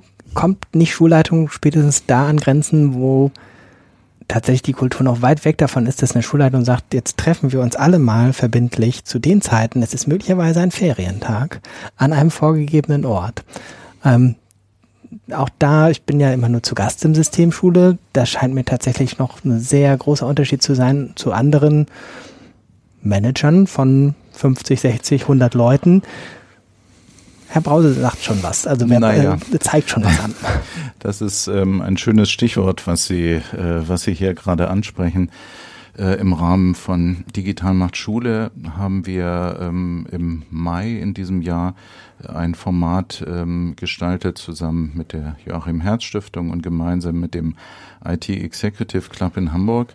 Äh, Digital macht Schule Schulleitung hieß das. Und die äh, Idee dabei war, dass wir dass wir aus äh, großen, bekannten Hamburger Unternehmen ähm, IT-Entscheider ähm, einladen und äh, die über ihre Transformationsprozesse, über ihre Veränderungen, die sie vornehmen, äh, dort berichten. Und ähm, das war ein ganz, ganz spannendes Format, was wir da hatten, weil ähm, äh, dort dann die wirklich auch ja, schulrelevante Einblicke gegeben haben in ihre Unternehmenskultur und ganz bekannte Beispiele äh, dabei für, für so Veränderungsprozesse und auch, ähm, auch sehr ehrlich über ähm, Schwierigkeiten und Ähnliches gesprochen haben. Und wir haben die beteiligten Schulleiterinnen und Schulleiter, die kamen alle aus dem Digital Macht Schule Umfeld und es waren alle Schulformen von der Grundschule bis zum Gymnasium dabei und haben dann in kleinen Gruppen mit den äh, entsprechenden Unternehmensvertretern dort gesprochen. Und ähm, das war wirklich sehr interessant, weil mit einmal sich dann eben auch ein Netzwerk zwischen den Schulleitungen und den äh, Vertretern aus den Unternehmen mit einmal rausbildete und ähm, es wurde viel über New Work diskutiert, über Erfahrungen, die man macht. Und äh, das Spannendste für mich passierte dann danach, weil äh, dann in der Nachbesprechung ich auch mit denen, das waren dann CTOs und CDOs oder C ähm, IOs und äh, ähnliches, äh, ja, aus der Vorstandsebene. ähm, und ähm, äh, die mir dann aber auch sagten, dass sie eigentlich beeindruckt waren äh, wie die Schulleitungen aus dem Digital Macht Schule Umfeld doch äh, letztlich auch agile Arbeitsmethoden schon A, praktizieren, kennen, vorbereiten, überlegen oder ähnliches und was es für Ansätze gibt. Und äh, im Ergebnis des Tages war eigentlich klar, die Vorstellung, die wir häufig im Schulumfeld haben, dass ein Unternehmen in einer ganz schnellen und einfachen Art und Weise mal seine Kultur völlig verändert, ähm, das ist natürlich bei weitem auch nicht so. Und es gibt doch ganz interessante äh, Parallelen und für die Schulleiterinnen und Schulleiter war es ein hochspannendes Format, wo sich dann auch in der Folge noch weitere Kontakte ähm, eben ergeben haben und ähnliches. Also das hat sich wirklich sehr gelohnt, äh, diese, äh, dieses Format dort einmal zu entwickeln. Ähm, ich will nochmal zu der Frage zurück. Also wie kriegt man die Lehrkräfte vielleicht da zu auch an Ferientagen mal zusammenzukommen. Ich glaube, das hat ja auch wieder viel mit Meetingkultur zu tun. Also zu einem inhaltlich zu überlegen, für wen ist es eigentlich und wen, wen lasse ich da jetzt äh, kommen. Also die, ein Mehrwert, der muss da sein. Und das, was ich oft vermisse, ist ja vorher oder gut drüber nachzudenken, wo und in welchem Rahmen findet es statt. Also das ist habe ich ja in, in, bei, bei Schulen häufig noch oder auch bei den Fortbildungen ähm, manchmal das Gefühl, dass da wenig Wert drauf gelegt wird auf den, auf den Ort und auch dieses, was man damit ausdrückt. Also eine Wertschätzung drückt sich eben auch darüber aus, ob sich jemand vorher viele Gedanken macht, äh, wie es, wie es dort aussieht und auch, ja, auch was es da zu essen gibt mhm. und ob es da schön ist oder nicht. Ähm, und wenn man, wenn man diesen Rahmen einfach auch anders schafft und gerade jetzt auch in dem Zusammenhang, ja, Unternehmen, gut, die haben häufig da auch ähm, finanziell andere Ressourcen, aber auch mit wenig Ressourcen kann man, kann man was, äh, kann man was Schönes machen. Und ähm. Und beide Bereiche haben wahrscheinlich auch die Herausforderung, dass es nicht nur einfach darum geht, mehr, weil sie nicht gemeinsame Treffen anzuberaumen, sondern auch zu gucken, was ist gar nicht mehr sinnvoll als Treffen. Das sind, glaube ich, in beiden Bereichen Luft nach oben nochmal zu gucken, wofür müssen wirklich alle Leute sich zweieinhalb Stunden in einen Raum setzen und zuhören oder eine Zuhörillusion erwecken. Ja, äh, genau. Und da ist ja auch, ich sag mal, da gibt's ja jetzt so unglaublich viele Möglichkeiten, wie man es auch anders machen kann. Also wie hat man früher das Lehrerkollegium erreicht? Also ähm, da gab es an meiner Referendariatsschule gab so ein Mitteilungsbuch und da hat der Schulleiter reingeschrieben, ähm, dass die nächste Lehrerkonferenz dann und dann stattfindet. Und eine andere Kommunikationsmöglichkeit gab es da, äh, gab's da nicht. Und heute äh, kann man ja viele Dinge auch einfach auslagern und überlegen, was muss auf welchem Weg verteilt werden und kommuniziert werden und wie nutzen wir dann auch die äh, die Zeit, wenn wir wirklich zusammen sind und für was nutzen wir die? Also um dann mitzuteilen, ähm, dass die übernächste Konferenz am 15.12. stattfindet.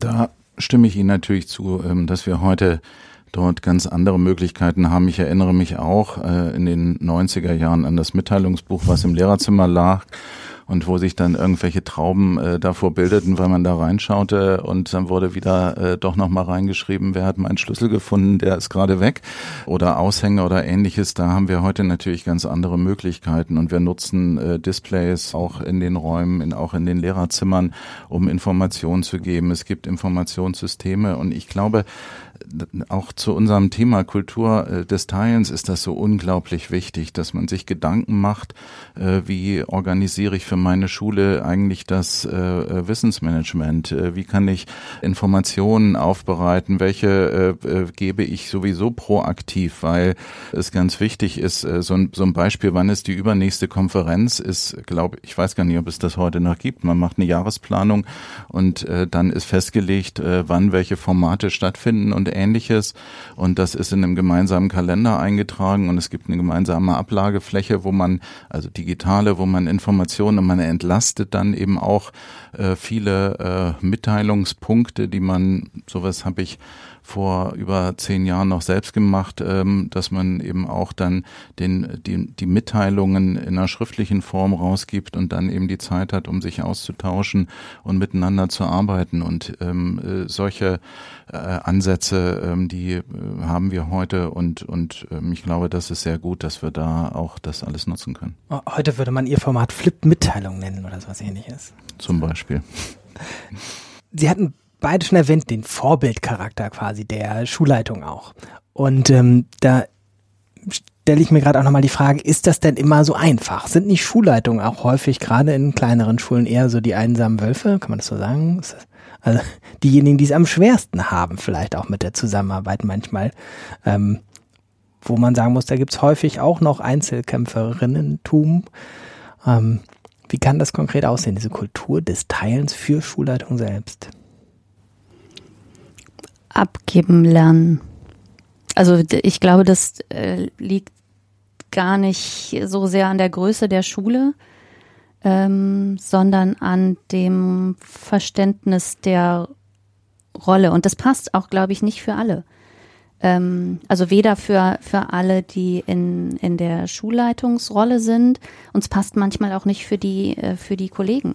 Also manche sagen, ich möchte die Verantwortung jetzt an der Stelle aber auch gar nicht. Und auch die, auch die Möglichkeit muss es geben. Ähm, und wie, wie bei, also mit Schülerinnen äh, habe ich die Gespräche auch manchmal, wo ich dann sage, ist es, ist es für dich okay, wenn ich jetzt einen Moment die Verantwortung übernehme für deinen Lernprozess und dir doch klarere Vorgaben gebe?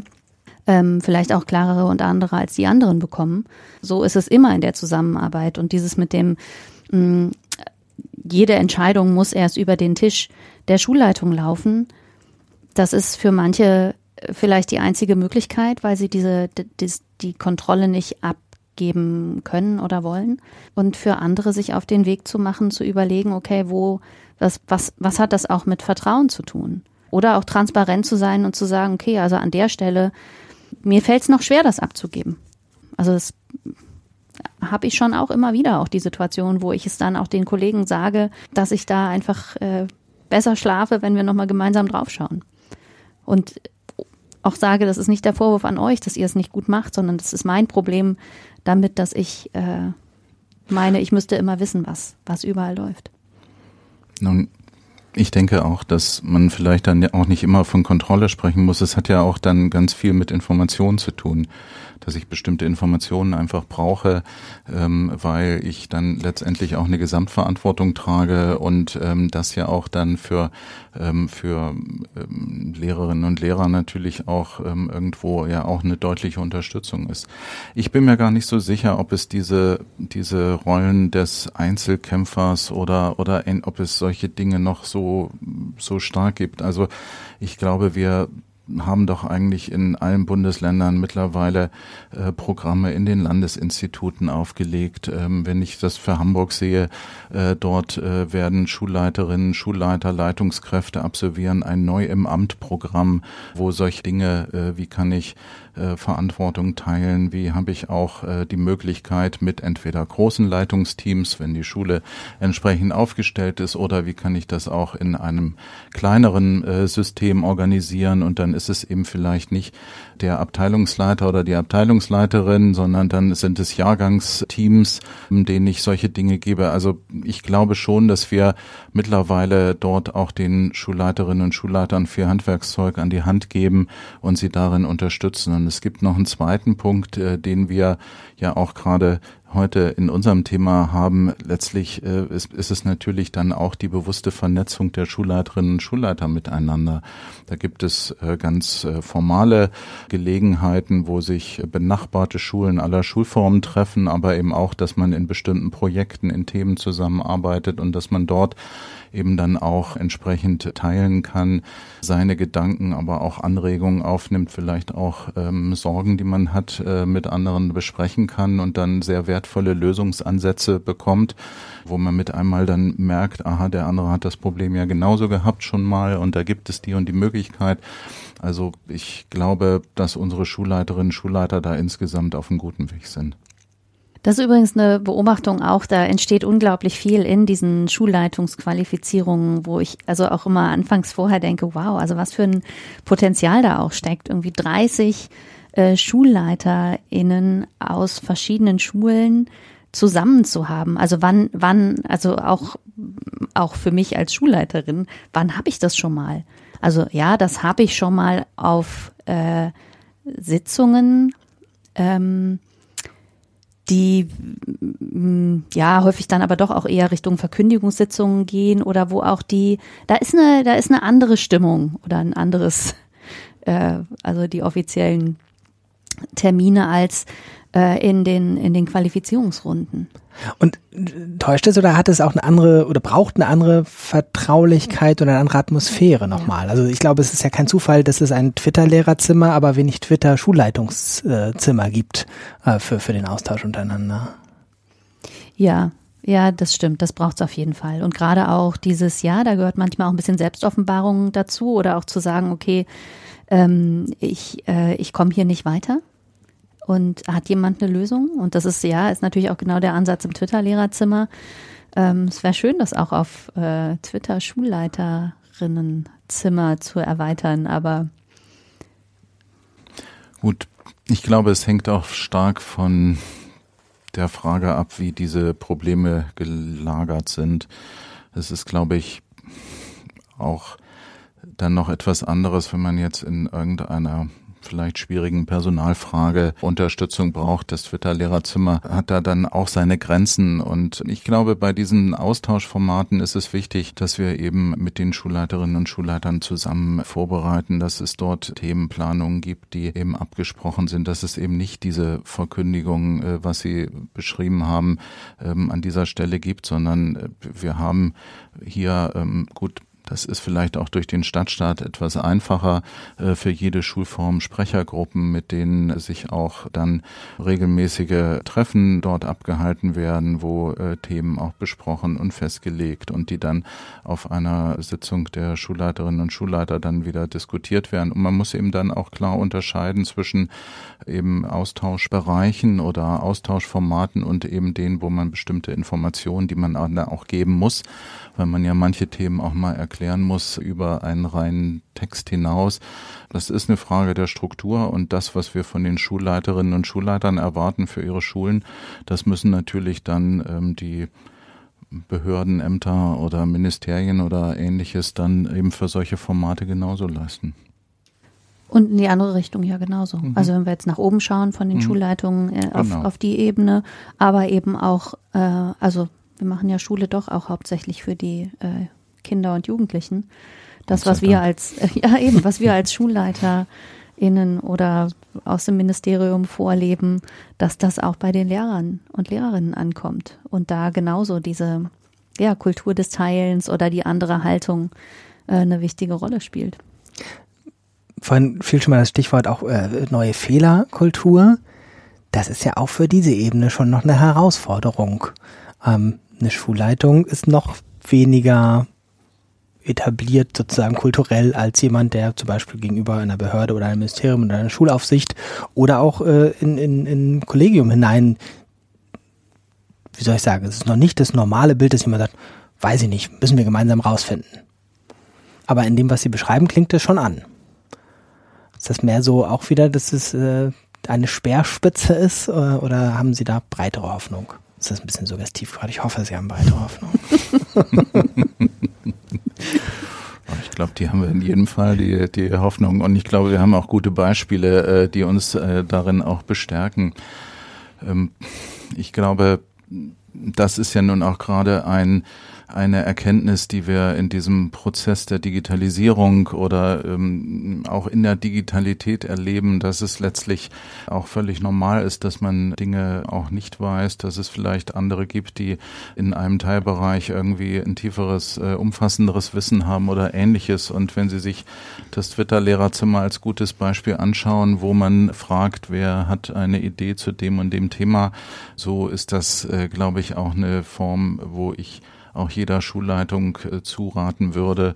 Es ist keine Schande, irgendeinen Punkt an der Stelle nicht zu wissen. Es ist äh, ganz normal, dass ich mir Wissen mit anderen gemeinsam aneigne. Das sind eigentlich übliche Muster, die wir ja auch aus dem Unterricht kennen und äh, die man da auch leben sollte.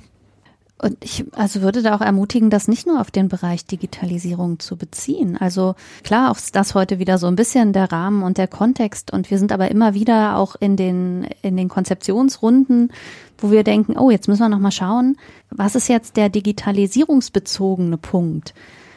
Und ja, den kann man natürlich immer irgendwo auch finden, aber der ist, äh, also ist eigentlich egal, wo der Fehler eingestanden werden kann oder auch zu fragen, ist es überhaupt ein Fehler?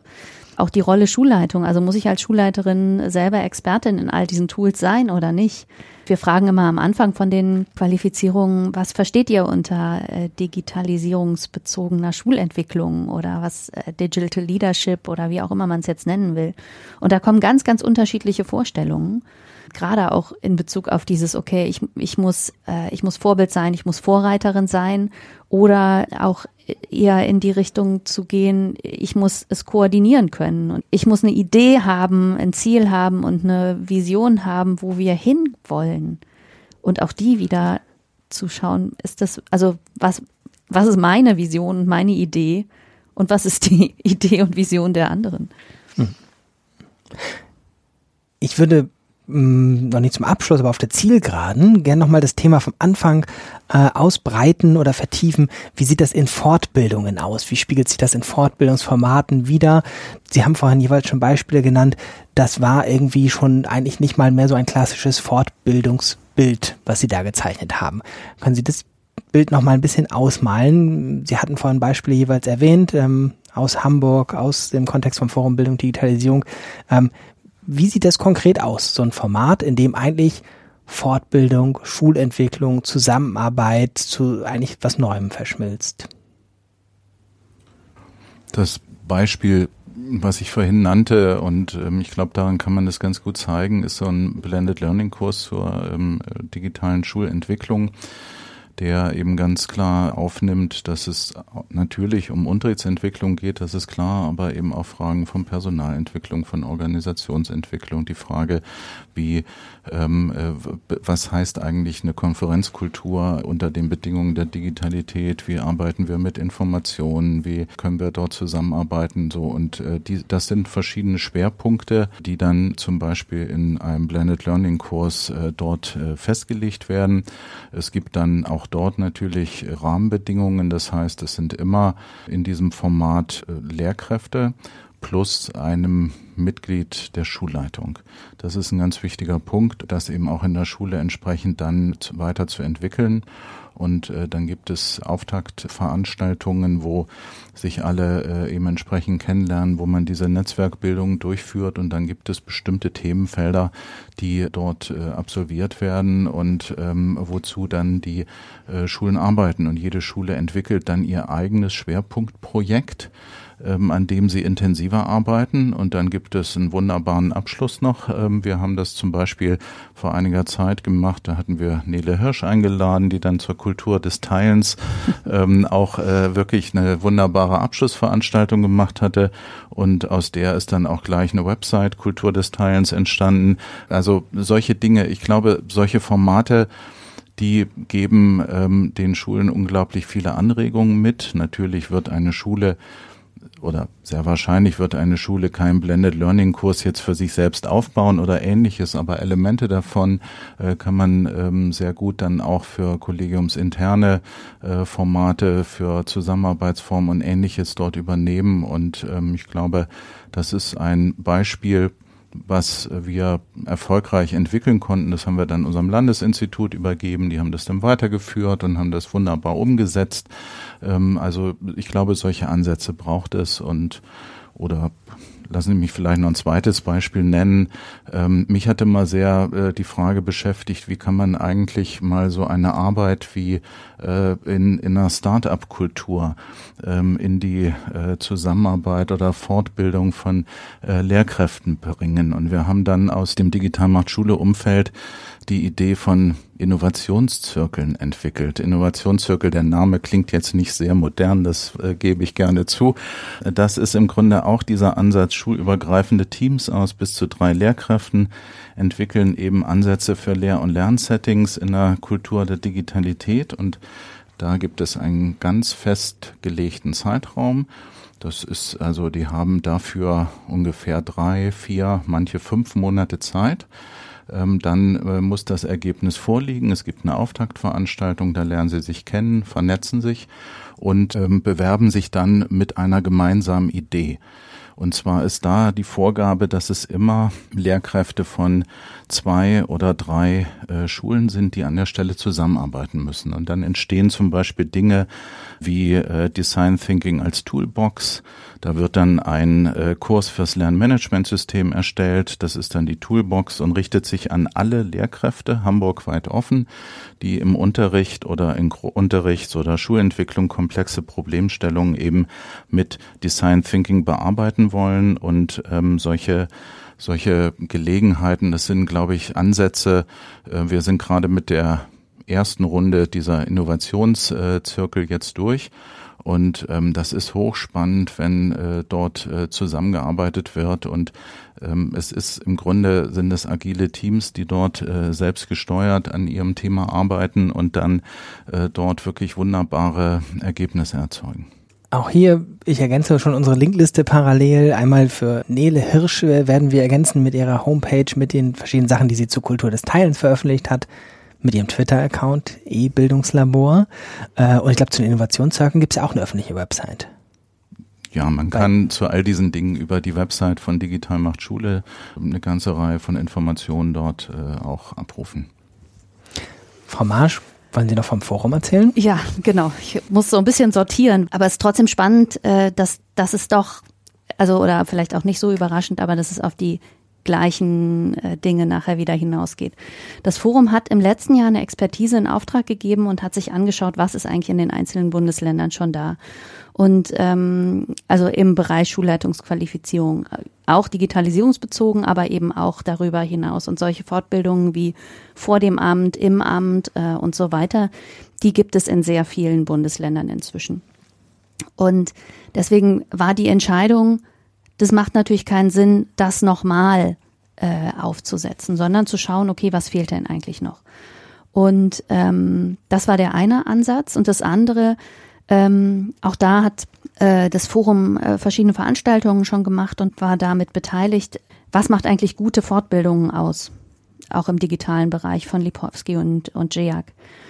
Und ähm, also da, da tauchen genau solche Dinge wieder auf. Also das, äh, ich sag mal, wissenschaftlich zumindest mal ein bisschen stärker abgesichert, als, äh, als nur zu schauen oder zu fragen, was funktioniert gut. Und vor allem diese Sache, ja, mehrere Tage an einem Thema zu arbeiten. Also das, was früher so Studientage waren, irgendwie jetzt machen wir mal einen Studientag zum äh, zur Differenzierung und dann machen wir mal einen Studientag zur XY und dann wieder noch einen dazu. Evidenz sagt eben, okay, das ist nicht besonders erfolgreich. Also damit kommt man nur kleine Schritte weiter und nicht die großen. Ja, wir haben dann natürlich auch geschaut, was, was gibt's darüber hinaus, äh, haben Vertreter aus unterschiedlichen Bereichen eingeladen und die Wibben-Stiftung und die AIM haben eben auch große, äh, große Projekte äh, in die Richtung. Und die beiden Stiftungen haben dann innerhalb des Forums gesagt, okay, wir gehen da nochmal stärker rein, äh, sowohl in die Konzeption als auch ja in alle anderen Dinge, die da dazu gehören. Und wir haben uns vor allem die Themen Leadership, digitale Schulentwicklung, aber auch äh, Standortbestimmung, äh, Vision und im Grunde genommen ganz viele dieser Haltungssachen angeschaut und überlegt, ja, wie, wie kann man denn das eigentlich weiter, äh, weitergeben? Und haben, also Sie haben Design Thinking angesprochen, also haben da auch, mm, also nein, wir machen keinen klassischen Design Thinking äh, Prozess daraus, aber haben ganz viele verschiedene andere Methoden gewählt, um in dem Piloten jetzt auch äh, auszutesten, okay, kommt es an? Und jedes Mal wenn ich es jetzt, also es ist jetzt glaube ich das dritte Mal, dass ich es gemacht habe mit äh, mit einer Gruppe von Schulleiterinnen, wenn ich darüber spreche, also Theorie, uh, ähm, Klaus Otto Schama, das Thema Zuhören, Deep Dive, sich drauf einlassen und so weiter. Jedes Mal denke ich, oh weia, was erzähle ich denen jetzt? Das sind alles gestandene SchulleiterInnen und dann äh, im nächsten Schritt sie es wirklich ausprobieren zu lassen und zu sagen, okay, geht jetzt mal zu dritt äh, 30 Minuten äh, spazieren und hört euch mal nur zu. Erzählt 10 Minuten, stellt euch die Uhr und wenn da eine Pause ist, ist es nicht schlimm. Hört einfach zu. Und äh, danach einzusammeln und wieder zu teilen in dem Kreis, was hat das eigentlich mit euch gemacht? Und das sind, da kriege ich auch jetzt Gänsehaut, also weil es jedes Mal so so Momente sind, also ähm, die, wo, wo ganz ganz viel passiert und das, also ähm, wo wir innerhalb dieser Konzeption auch wirklich gesagt haben, okay, wir gehen nicht in die klassischen Themen, die sind woanders gut abgedeckt und haben im Grunde genommen so einen Dreischritt. Wir fangen an mit dem Thema Leadership, dann gibt es einen asynchronen Teil, wo es um Standortbestimmung geht, äh, haben uns da jetzt, dem wir auch da weit geschaut haben, auf den ähm, Kompass für den digitalen Wandel von der PH Zürich äh, so ein bisschen äh, konzentriert und das den Schulleiterinnen mit auf den Weg gegeben und lassen sie ein Vision Board erstellen. Und Ende September sehen wir die Ergebnisse bei dem nächsten Präsenzmodul und machen dann ähm, ja im Grunde genommen so einen ersten Abschluss und wollen dann nach einem Jahr auch mal ja auch da wieder so ein ja wir wir feiern mal das was entstanden ist in der Zeit ähm, reinbringen. In dem, was Sie beide beschrieben haben, habe ich mir jetzt ein paar Stichworte mitgeschrieben, so Zusammenarbeit zwischen verschiedenen Akteuren äh, in dem Feld. Ähm, Sie haben selbstverständlich nur Projekte beschrieben, in dem Zusammenarbeit ein bisschen längerfristiger, nicht punktuell stattfindet und eigentlich immer sowas wie produktorientiert oder produktiv orientiert, da kommt was dabei raus, außer dass man belehrt wurde oder sowas. Ähm, jetzt bin ich mal der Hoffnungsvolle. Äh, man kann sich ja vorstellen, dass indem man so Zusammenarbeit lernt, indem man Zusammenarbeit betreibt, indem man zusammenarbeitet, auch ganz viele Grundsätze nochmal stärker in diesen Bereich kommen, den, die wir auch für guten Unterricht als hohe Ziele setzen. Und insofern fand ich das sehr, sehr, sehr hilfreich, dass Sie nochmal diese konkreten Beispiele beschrieben haben. Ich habe gleich noch die Frage, ob Sie noch so einen, so einen Bonustrack mit mir machen, aber davor jetzt nochmal zum Thema. Kultur des Teilens, Schulleitung, Schulleitungsqualifizierung. Was sollten wir in diesem Gespräch noch sagen, bevor wir den Bereich abschließen? Ich habe eine Sache eben vergessen, ähm, die auch, also die ich für zentral halte und die auch so ein bisschen äh, die ich auch für eine gute Lösung halte für das Problem, dass manchmal Ressourcen äh, fehlen.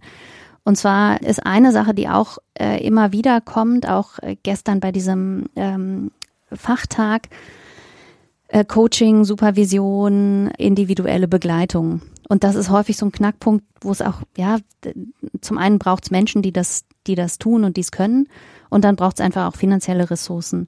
Und wir haben ein bisschen einen Umweg äh, genommen und haben gesagt, okay, das können wir nicht leisten eine Prozessbegleitung in den einzelnen Schulen zu machen. Ähm, und das kann auch wahrscheinlich, äh, wenn, wenn wir auf die andere Ebene wollen, kein Landesinstitut leisten. Und wir haben Tandems gebildet. Und äh, das sind ja, also. Zusammenarbeit.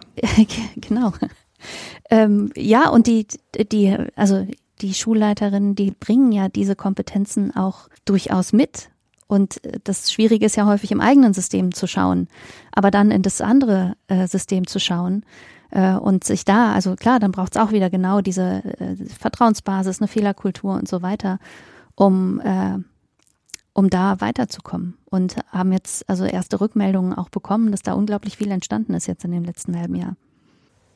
Ich bin nun nicht am Landesinstitut und auch nicht äh, direkt mit der Fortbildung der Schulleiterinnen und Schulleiter ähm, äh, befasst. Insofern bin ich da vielleicht gar nicht jetzt der ganz richtige Gesprächspartner. Äh, mein Fokus ist natürlich ganz klar ähm, auf dieses Thema äh, Digitalisierung, digitale Möglichkeiten und äh, wie wir äh, solche Prozesse digital unterstützen können. Und ich glaube, das ist im Grunde äh, die Herausforderung ähm, aus meiner Sicht, dass wir eben dort eigentlich noch sehr viel stärker äh, im Grunde den Schulleiterinnen und Schulleitern ähm, dort Instrumente an die Hand geben müssen, mit denen sie auch selbstständig dort lernen, arbeiten, äh, sich entwickeln können, mit denen sie ohne weiteres sich mit anderen vernetzen, Informationen aufnehmen. All diese Dinge, die wir im Gespräch auch so genannt haben. Ich glaube, da sind wir immer noch auf dem Wege, dort die entsprechenden Möglichkeiten eben bereitzustellen. Und mit bereitstellen meine ich eben nicht nur irgendwo eine, eine leere Anwendung hinzustellen, sondern im Grunde auch dort Lernsettings äh, vorzubereiten, ähm, ähm, Angebote zu generieren, äh, dass man die entsprechend dann auch wirklich ähm, gleich effektiv und effizient nutzen kann. Und ich glaube, das ist sicherlich eine Aufgabe, die wir sicher noch eine ganze Weile bearbeiten werden. Gutes Schlusswort für den inhaltlichen Teil. Wir haben eine Menge Links für alle, die jetzt sagen, Das war ein guter Einstieg, aber jetzt muss ich mich noch weiter damit beschäftigen, zusammen mit dem Podcast veröffentlicht. Und jetzt machen wir gleich nochmal einen Bonustrack, aber erstmal ganz herzlichen Dank für alles, was wir bisher diskutieren konnten. Wir haben, als wir diesen Podcast als Reihe konzipiert haben, beim Forum Bildung Digitalisierung gesagt, all diese Menschen, die wir einladen möchten, sind irgendwie nicht neutrale Wissensträgerinnen, sondern auch Menschen, wo wir glauben, das hat irgendwie was mit ihren Persönlichkeiten auch zu tun, dass die diese Geschichten und diese Erfahrungen und dieses Wissen teilen können. Deswegen haben wir gesagt, wir machen am Ende immer einen Bonustrack, wo es tatsächlich ein bisschen persönlicher wird, als man sonst vielleicht in diesen äh, sachlich-fachlich orientierten Gesprächen erwarten würde. Und ähm, jetzt äh, ist das Verfahren so, dass ich so einen Fragebogen mitgebracht habe und unsere beiden Gäste, Frau Marsch und Herrn Brause, bitte nur das zu beantworten, wo sie sich bei den Antworten auch wohlfühlen oder wo sie sagen, da habe ich was zu sagen und sonst kann man einfach sagen, ich passe. ich gebe weiter und äh, sie können sich auch gerne nochmal gegenseitig ins Wort fallen oder ergänzen oder sowas. Ähm, es ist alles ähm, offen zur Antwort oder auch nicht zu antworten in dem Fall. Und wir mischen so ein bisschen das eigene Leben, die eigenen Erfahrungen und das Thema, über das wir sprechen in dieser ganzen Podcast-Reihe. Frage eins: Welches Aha-Erlebnis hat bei Ihnen im Rückblick viel in Bezug auf Ihre Arbeit verändert? Herr Brause. Ich habe das Glück gehabt, einige Aha-Erlebnisse äh, äh, dort erleben zu dürfen. Jetzt hier äh, ganz konkret in diesem Umfeld erinnere ich mich an ähm, den Februar 2018, als wir mit äh, 40 Lehrkräften, äh, die wir aus sozialen Medien und ähnlichem kannten, zusammengekommen sind, um äh, mit ihnen digitale Bild, äh, Unterrichtsbausteine zu bauen. Und der stärkste Eindruck, den ich damals mitgenommen habe, war, mit welchem Interesse und mit welcher Freude die ähm, Lehrkräfte in diesem Prozess gegangen sind und auch mit der ganz stark äh, äh, dargestellten Äußerung, ähm, äh, dass man letztlich darauf wartet, dass solche Möglichkeiten geschaffen werden und ähm, solche Vernetzungsanlässe äh, äh, dort eben produktorientiert ähm, dort äh, Bausteine zu entwickeln und dieser Schwung und ähm, letztlich auch dieses Erleben, wie viel vor Ort an ganz vielen Stellen schon existiert, das hat mich tief beeindruckt und hat uns letztlich einen Schwung gegeben, auf dem wir äh, dann auch in den nächsten Jahren immer weitergegangen sind. Ein Aha-Erlebnis hatte ich an dem letzten Tag vorm Lockdown 2020. Wir hatten einen Studientag geplant. Das war schon ganz praktisch, dass an dem Tag dann sowieso klar war, dass wir nur eine Notbetreuung hatten. Und eigentlich wollten wir uns mit äh, restaurativen Praktiken, also Restorative Practice, ähm, beschäftigen. Ich habe die Referentin am Tag vorher angerufen habe gesagt, es tut mir leid, wir haben morgen was anderes zu tun. Und wir haben immer sehr viel Zeit in diese Planung der Studientage gelegt. Und dann äh, innerhalb von zwei Stunden zu überlegen, was machen wir jetzt morgen. Und wir haben, mh, hm, weiß ich nicht, intuitiv das Richtige gemacht und haben nur noch einmal äh, am Anfang zentral alle zusammengeholt und haben erklärt, wie unsere Videokonferenz, unser bevorzugtes Videokonferenztool funktioniert und versucht an dem Tag alle ähm, dazu zu bringen, dass sie das gut nutzen können, mit ein bisschen pädagogischen äh, Hinweisen dazu auch und sind dann in äh, so ein Barcamp Mikrofortbildung äh, Format gegangen an dem Tag. Und das war, äh, das war eine, also ich hatte das Gefühl, wir haben uns so gut wie möglich vorbereitet und die ganze Vorbereitung, die wir sonst reingesteckt haben, also wir haben es verteilt an dem Tag. Frage zwei: Welchen Irrtum mussten Sie in Ihrer Arbeit erkennen? Was haben Sie davon gelernt? Frau Marsch. Ah ja, es ist, also Irrtümer sind ja häufig dann auch die schmerzlichen Sachen und äh, andererseits lernt man aus denen so viel. Ich habe äh, gelernt an verschiedenen Stellen, ich äh, schaffe das nicht alles alleine. Und ähm, habe bis ich ähm, das erste Mal als Gesamtleiterin einer Schule unterwegs war, habe ich immer das Gefühl gehabt, ja, also alles, was ich so mache, das schaffe ich auch alleine. Und dann habe ich gemerkt, boah, das geht echt nicht. Also ich brauche erstens äh, Informationen und Hilfe und Unterstützung ähm, und zeitliche Ressourcen reichen auch gar nicht. Und wirklich dieses, ja, das, das ist ein Irrtum, dass ich kann das alles auch alleine. Und äh, ja, auch Irrtümer habe ich natürlich einige erlebt, aber ähm, ich fühle mich gerade animiert durch Ihr Beispiel mit äh, der äh, Phase nach dem 16. März 2020 ähm, und, und äh, will vielleicht von einem ja gar nicht so negativen Irrtum sprechen. Das, was mich eigentlich am meisten beeindruckt hat und was ich nicht vermutet hätte, mit welchem äh, Tempo, mit welchem Umfang und mit welcher Qualität doch Veränderungsprozesse in den Schulen und bei den Schulleitungen und auch bei den Lehrkräften äh, in der Phase äh, des Distanzunterrichts, des Hybridunterrichts stattgefunden hätten. Ich hätte nie angenommen, dass wir in so kurzer Zeit solche starken ähm, Entwicklungsschritte äh, gehen können. Und ähm, ich bin da wirklich stolz auf unsere Schulen und auf unsere Lehrkräfte und auf unsere Schulleiterinnen und Schulleiter, äh, was wir dort für äh, wirklich äh, äh, immense ähm, äh, Veränderungen und Entwicklungen erlebt haben. Das hätte ich mir in dieser Form so nicht vorgestellt. Frage drei: Wie und wo haben Sie persönlich Digitalisierung gelernt? Digitalisierung, ähm, dann geh, es soll ja jetzt etwas persönlicher sein, dann will ich das vielleicht auch an der Stelle einmal anbringen. Ich selbst habe ähm, völlig digital fern äh, Musik studiert und äh, habe in den 90er Jahren mich äh, sehr intensiv mit ähm, Musik und ähm, mit dieser Zeit von ähm, ähm, Sequencer-Programmen mit ähm, Bearbeitung von Audiomaterial und Ähnlichem beschäftigt. Das war in den 90er Jahren, war die technische Entwicklung äh, der Rechner äh, so weit. Ich habe auch einige Zeit an der äh, Hochschule äh, gelehrt dazu und habe auch ein kleines Studio betrieben und solche Dinge. Und äh, mich hat es damals wirklich ähm, sehr beeindruckt, wie äh, Digitalisierung letztlich diese ähm, Prozesse verändert haben, wie sich Berufsbilder im Studiobereich mit einmal änderten, welche Möglichkeiten der Zusammenarbeit über digitales Material, Musikmaterial möglich war und der letzte Punkt auch, welche Partizipationsmöglichkeiten mit einmal existierten. Denn in der Vergangenheit äh, brauchte man unglaubliche Ressourcen, um ähm, semi-professionell oder äh, zu produzieren. Das hat sich ganz geändert. Und wenn wir heute hier über den Tisch schauen, äh, wie äh, klein das Equipment ist für äh, doch ähm, hochwertige Podcast-Produktionen, dann ähm, ist das für mich in Erinnerung der Moment, wo ich Digitalisierung äh, ganz direkt erlebt habe. Ich gehe auch zurück in die 90er Jahre. Da war ich allerdings äh, so Teenie. Und ähm, mein Großcousin ist äh, irgendwann nach Amerika ausgewandert und hat zu meinem Vater gesagt, äh, Sabine braucht einen Computer. Das war noch überhaupt gar kein Thema rundrum. Und dann hat mein Vater äh, gesagt, ja, was denn für einen? Und dann hat er aus Amerika geschickt, ja, ein Apple. Wir haben in, auf dem Land gewohnt, wir mussten bis nach Düsseldorf fahren, da war der einzige Apple Store überhaupt, also überhaupt nicht vergleichbar mit Apple Store heute. Und dann hatte ich dieses Ding zu Hause und niemanden, der sich mit Computern auskannte und gar nicht mit, mit einem Apple-Computer. Und das Einzige, was mir blieb, war, es auszuprobieren. Und ähm, das, ich sag mal, das ist so zurück in die 90er. Und das, äh, das andere im Kontext Schule, als ich an der Freien Schule Anne-Sophie angefangen habe, äh, neu eröffnet, neue Räume, ähm, wir haben die sehr, also kurzfristig, äh, das ging alles sehr schnell.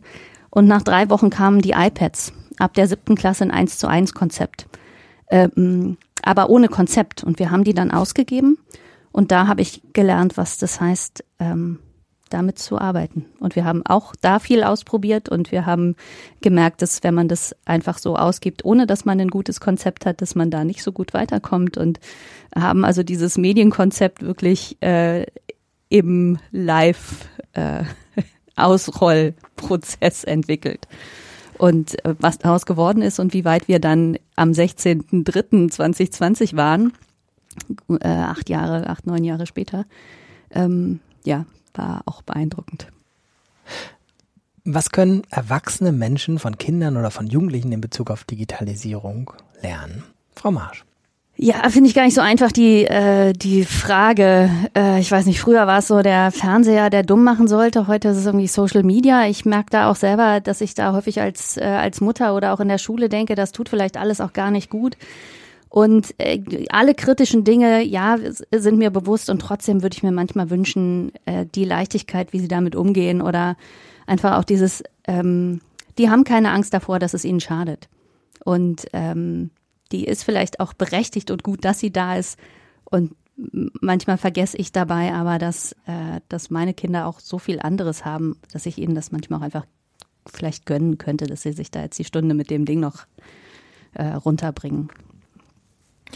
Ja, im Grunde ist das ist auch das Erste, woran ich denke, äh, der unbefangene Umgang, ähm, die Offenheit, äh, die Bereitschaft, Dinge auszuprobieren ohne zu befürchten, irgendwas Schlimmes anzustellen äh, oder äh, ähnliche Dinge, äh, Learning by Doing, äh, Bereitschaft, aber auch einfach mal Dinge mitzugestalten und ähnliches. Das sind so Herangehensweisen, die ich mir ähm, ähm, dort ähm, auch, auch für Erwachsene wenigstens zum Teil äh, dann auch immer noch mehr wünschen würde.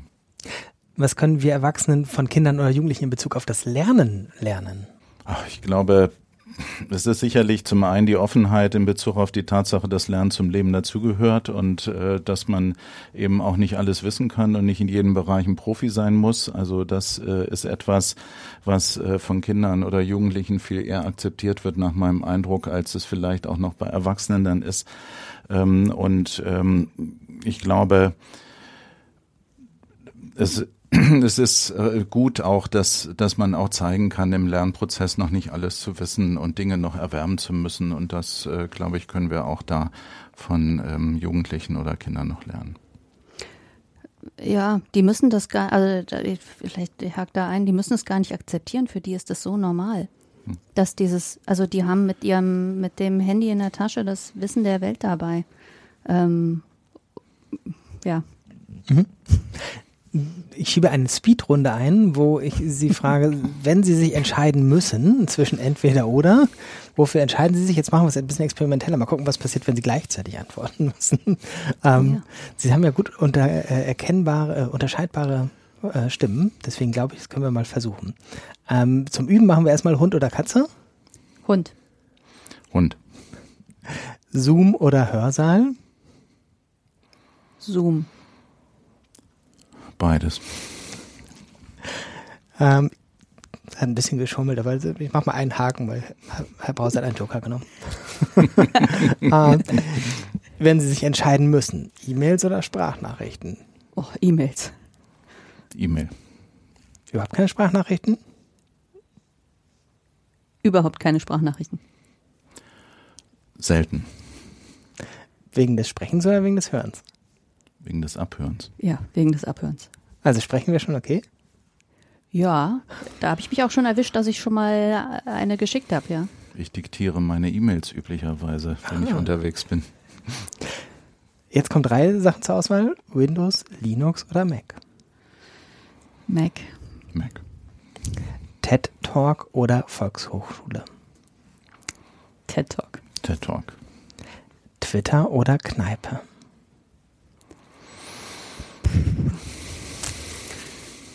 Also ich, Twitter ist nicht meins, aber Kneipe ist auch nicht meins. Ich möchte auch einen Joker. Also. Gut. Ich würde wieder sagen beides, aber ich weiß nicht, ob ich es darf. Wird ja alles protokolliert. Ähm, lesen oder schreiben? Lesen. Lesen. Hamburg oder Berlin? Hamburg. Ah, Berlin. Obwohl ich das Wochenende noch da bleibe, aber. Ich war gestern auch in Berlin. Also. Okay. Das ist alles sehr harmonisch hier heute. Äh, Studium oder Ausbildung?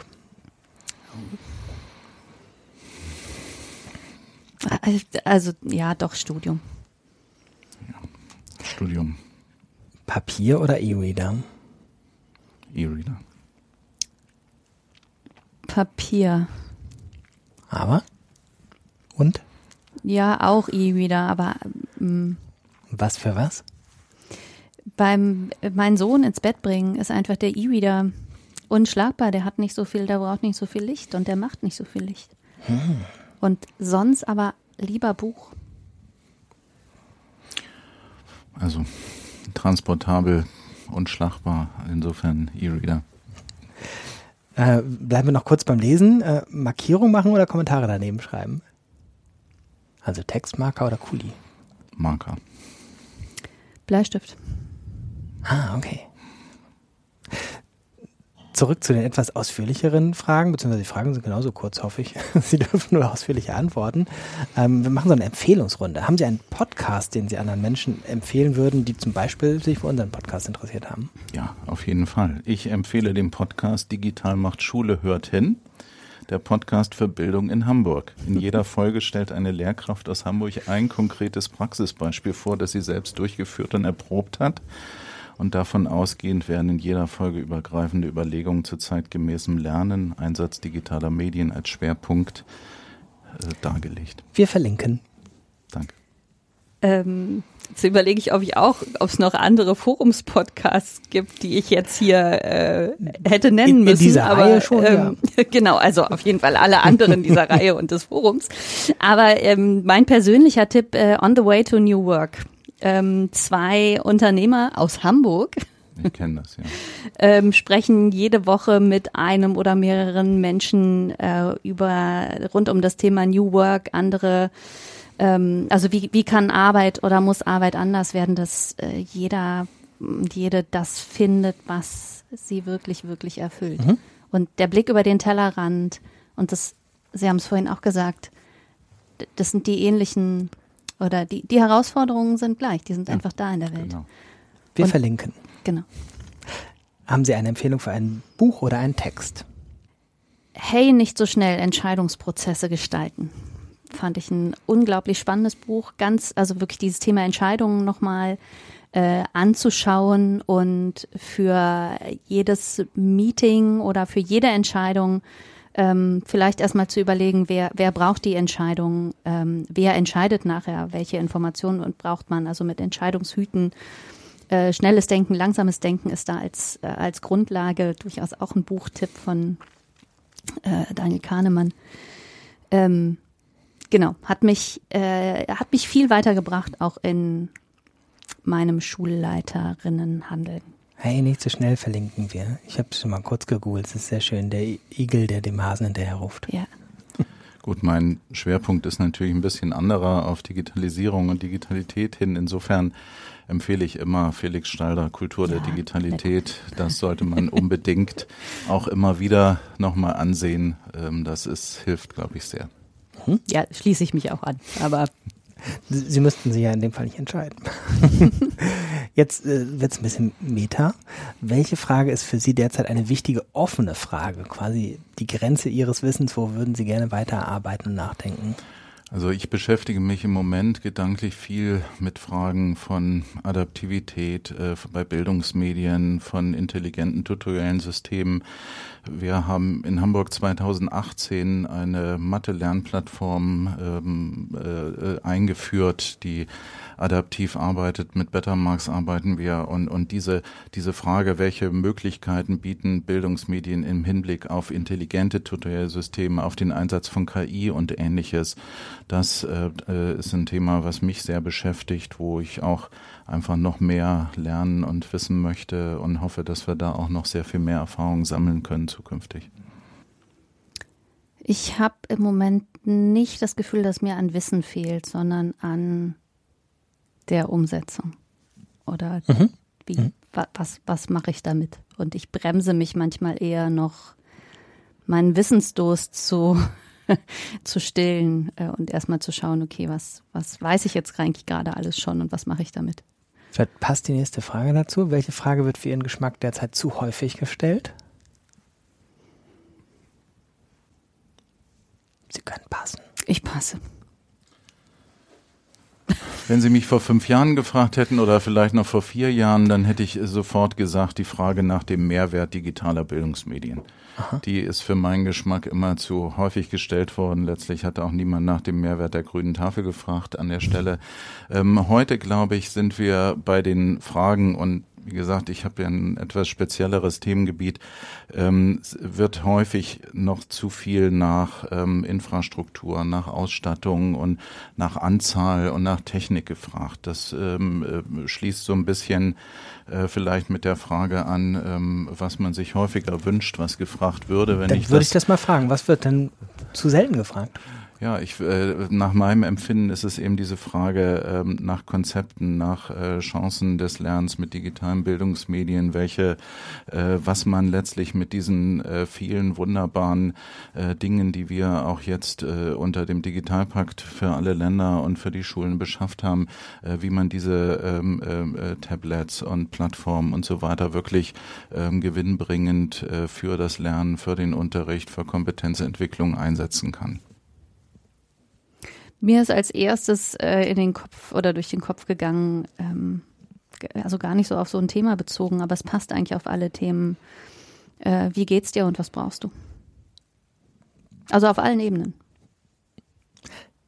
Besser wird der Podcast nicht äh, als, als, wie sagt man, der Podcast ist super, aber der Schluss ist hervorragend formuliert.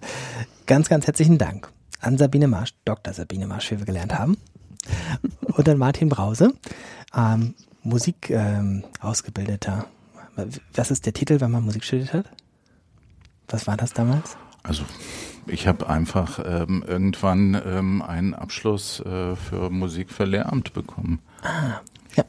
Studienrat oder ja, sowas. Das ist dann der erste, ist der, der erste, äh, das erste Amt, was man dann bekommt, ja.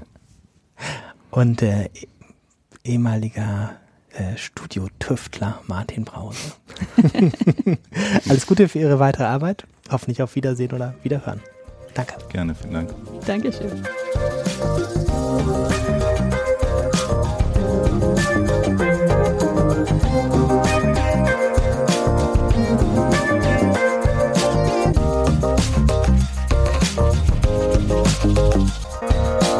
Falls Ihnen der Podcast gefallen hat, finden Sie weitere Folgen auf allen bekannten Podcast-Portalen. Wir freuen uns auch über Ihr Feedback und Sie können uns jederzeit gerne eine Bewertung hinterlassen. Weiterführende Informationen und Links finden Sie unter magazin.forumbd.de. Vielen Dank fürs Zuhören und bis bald.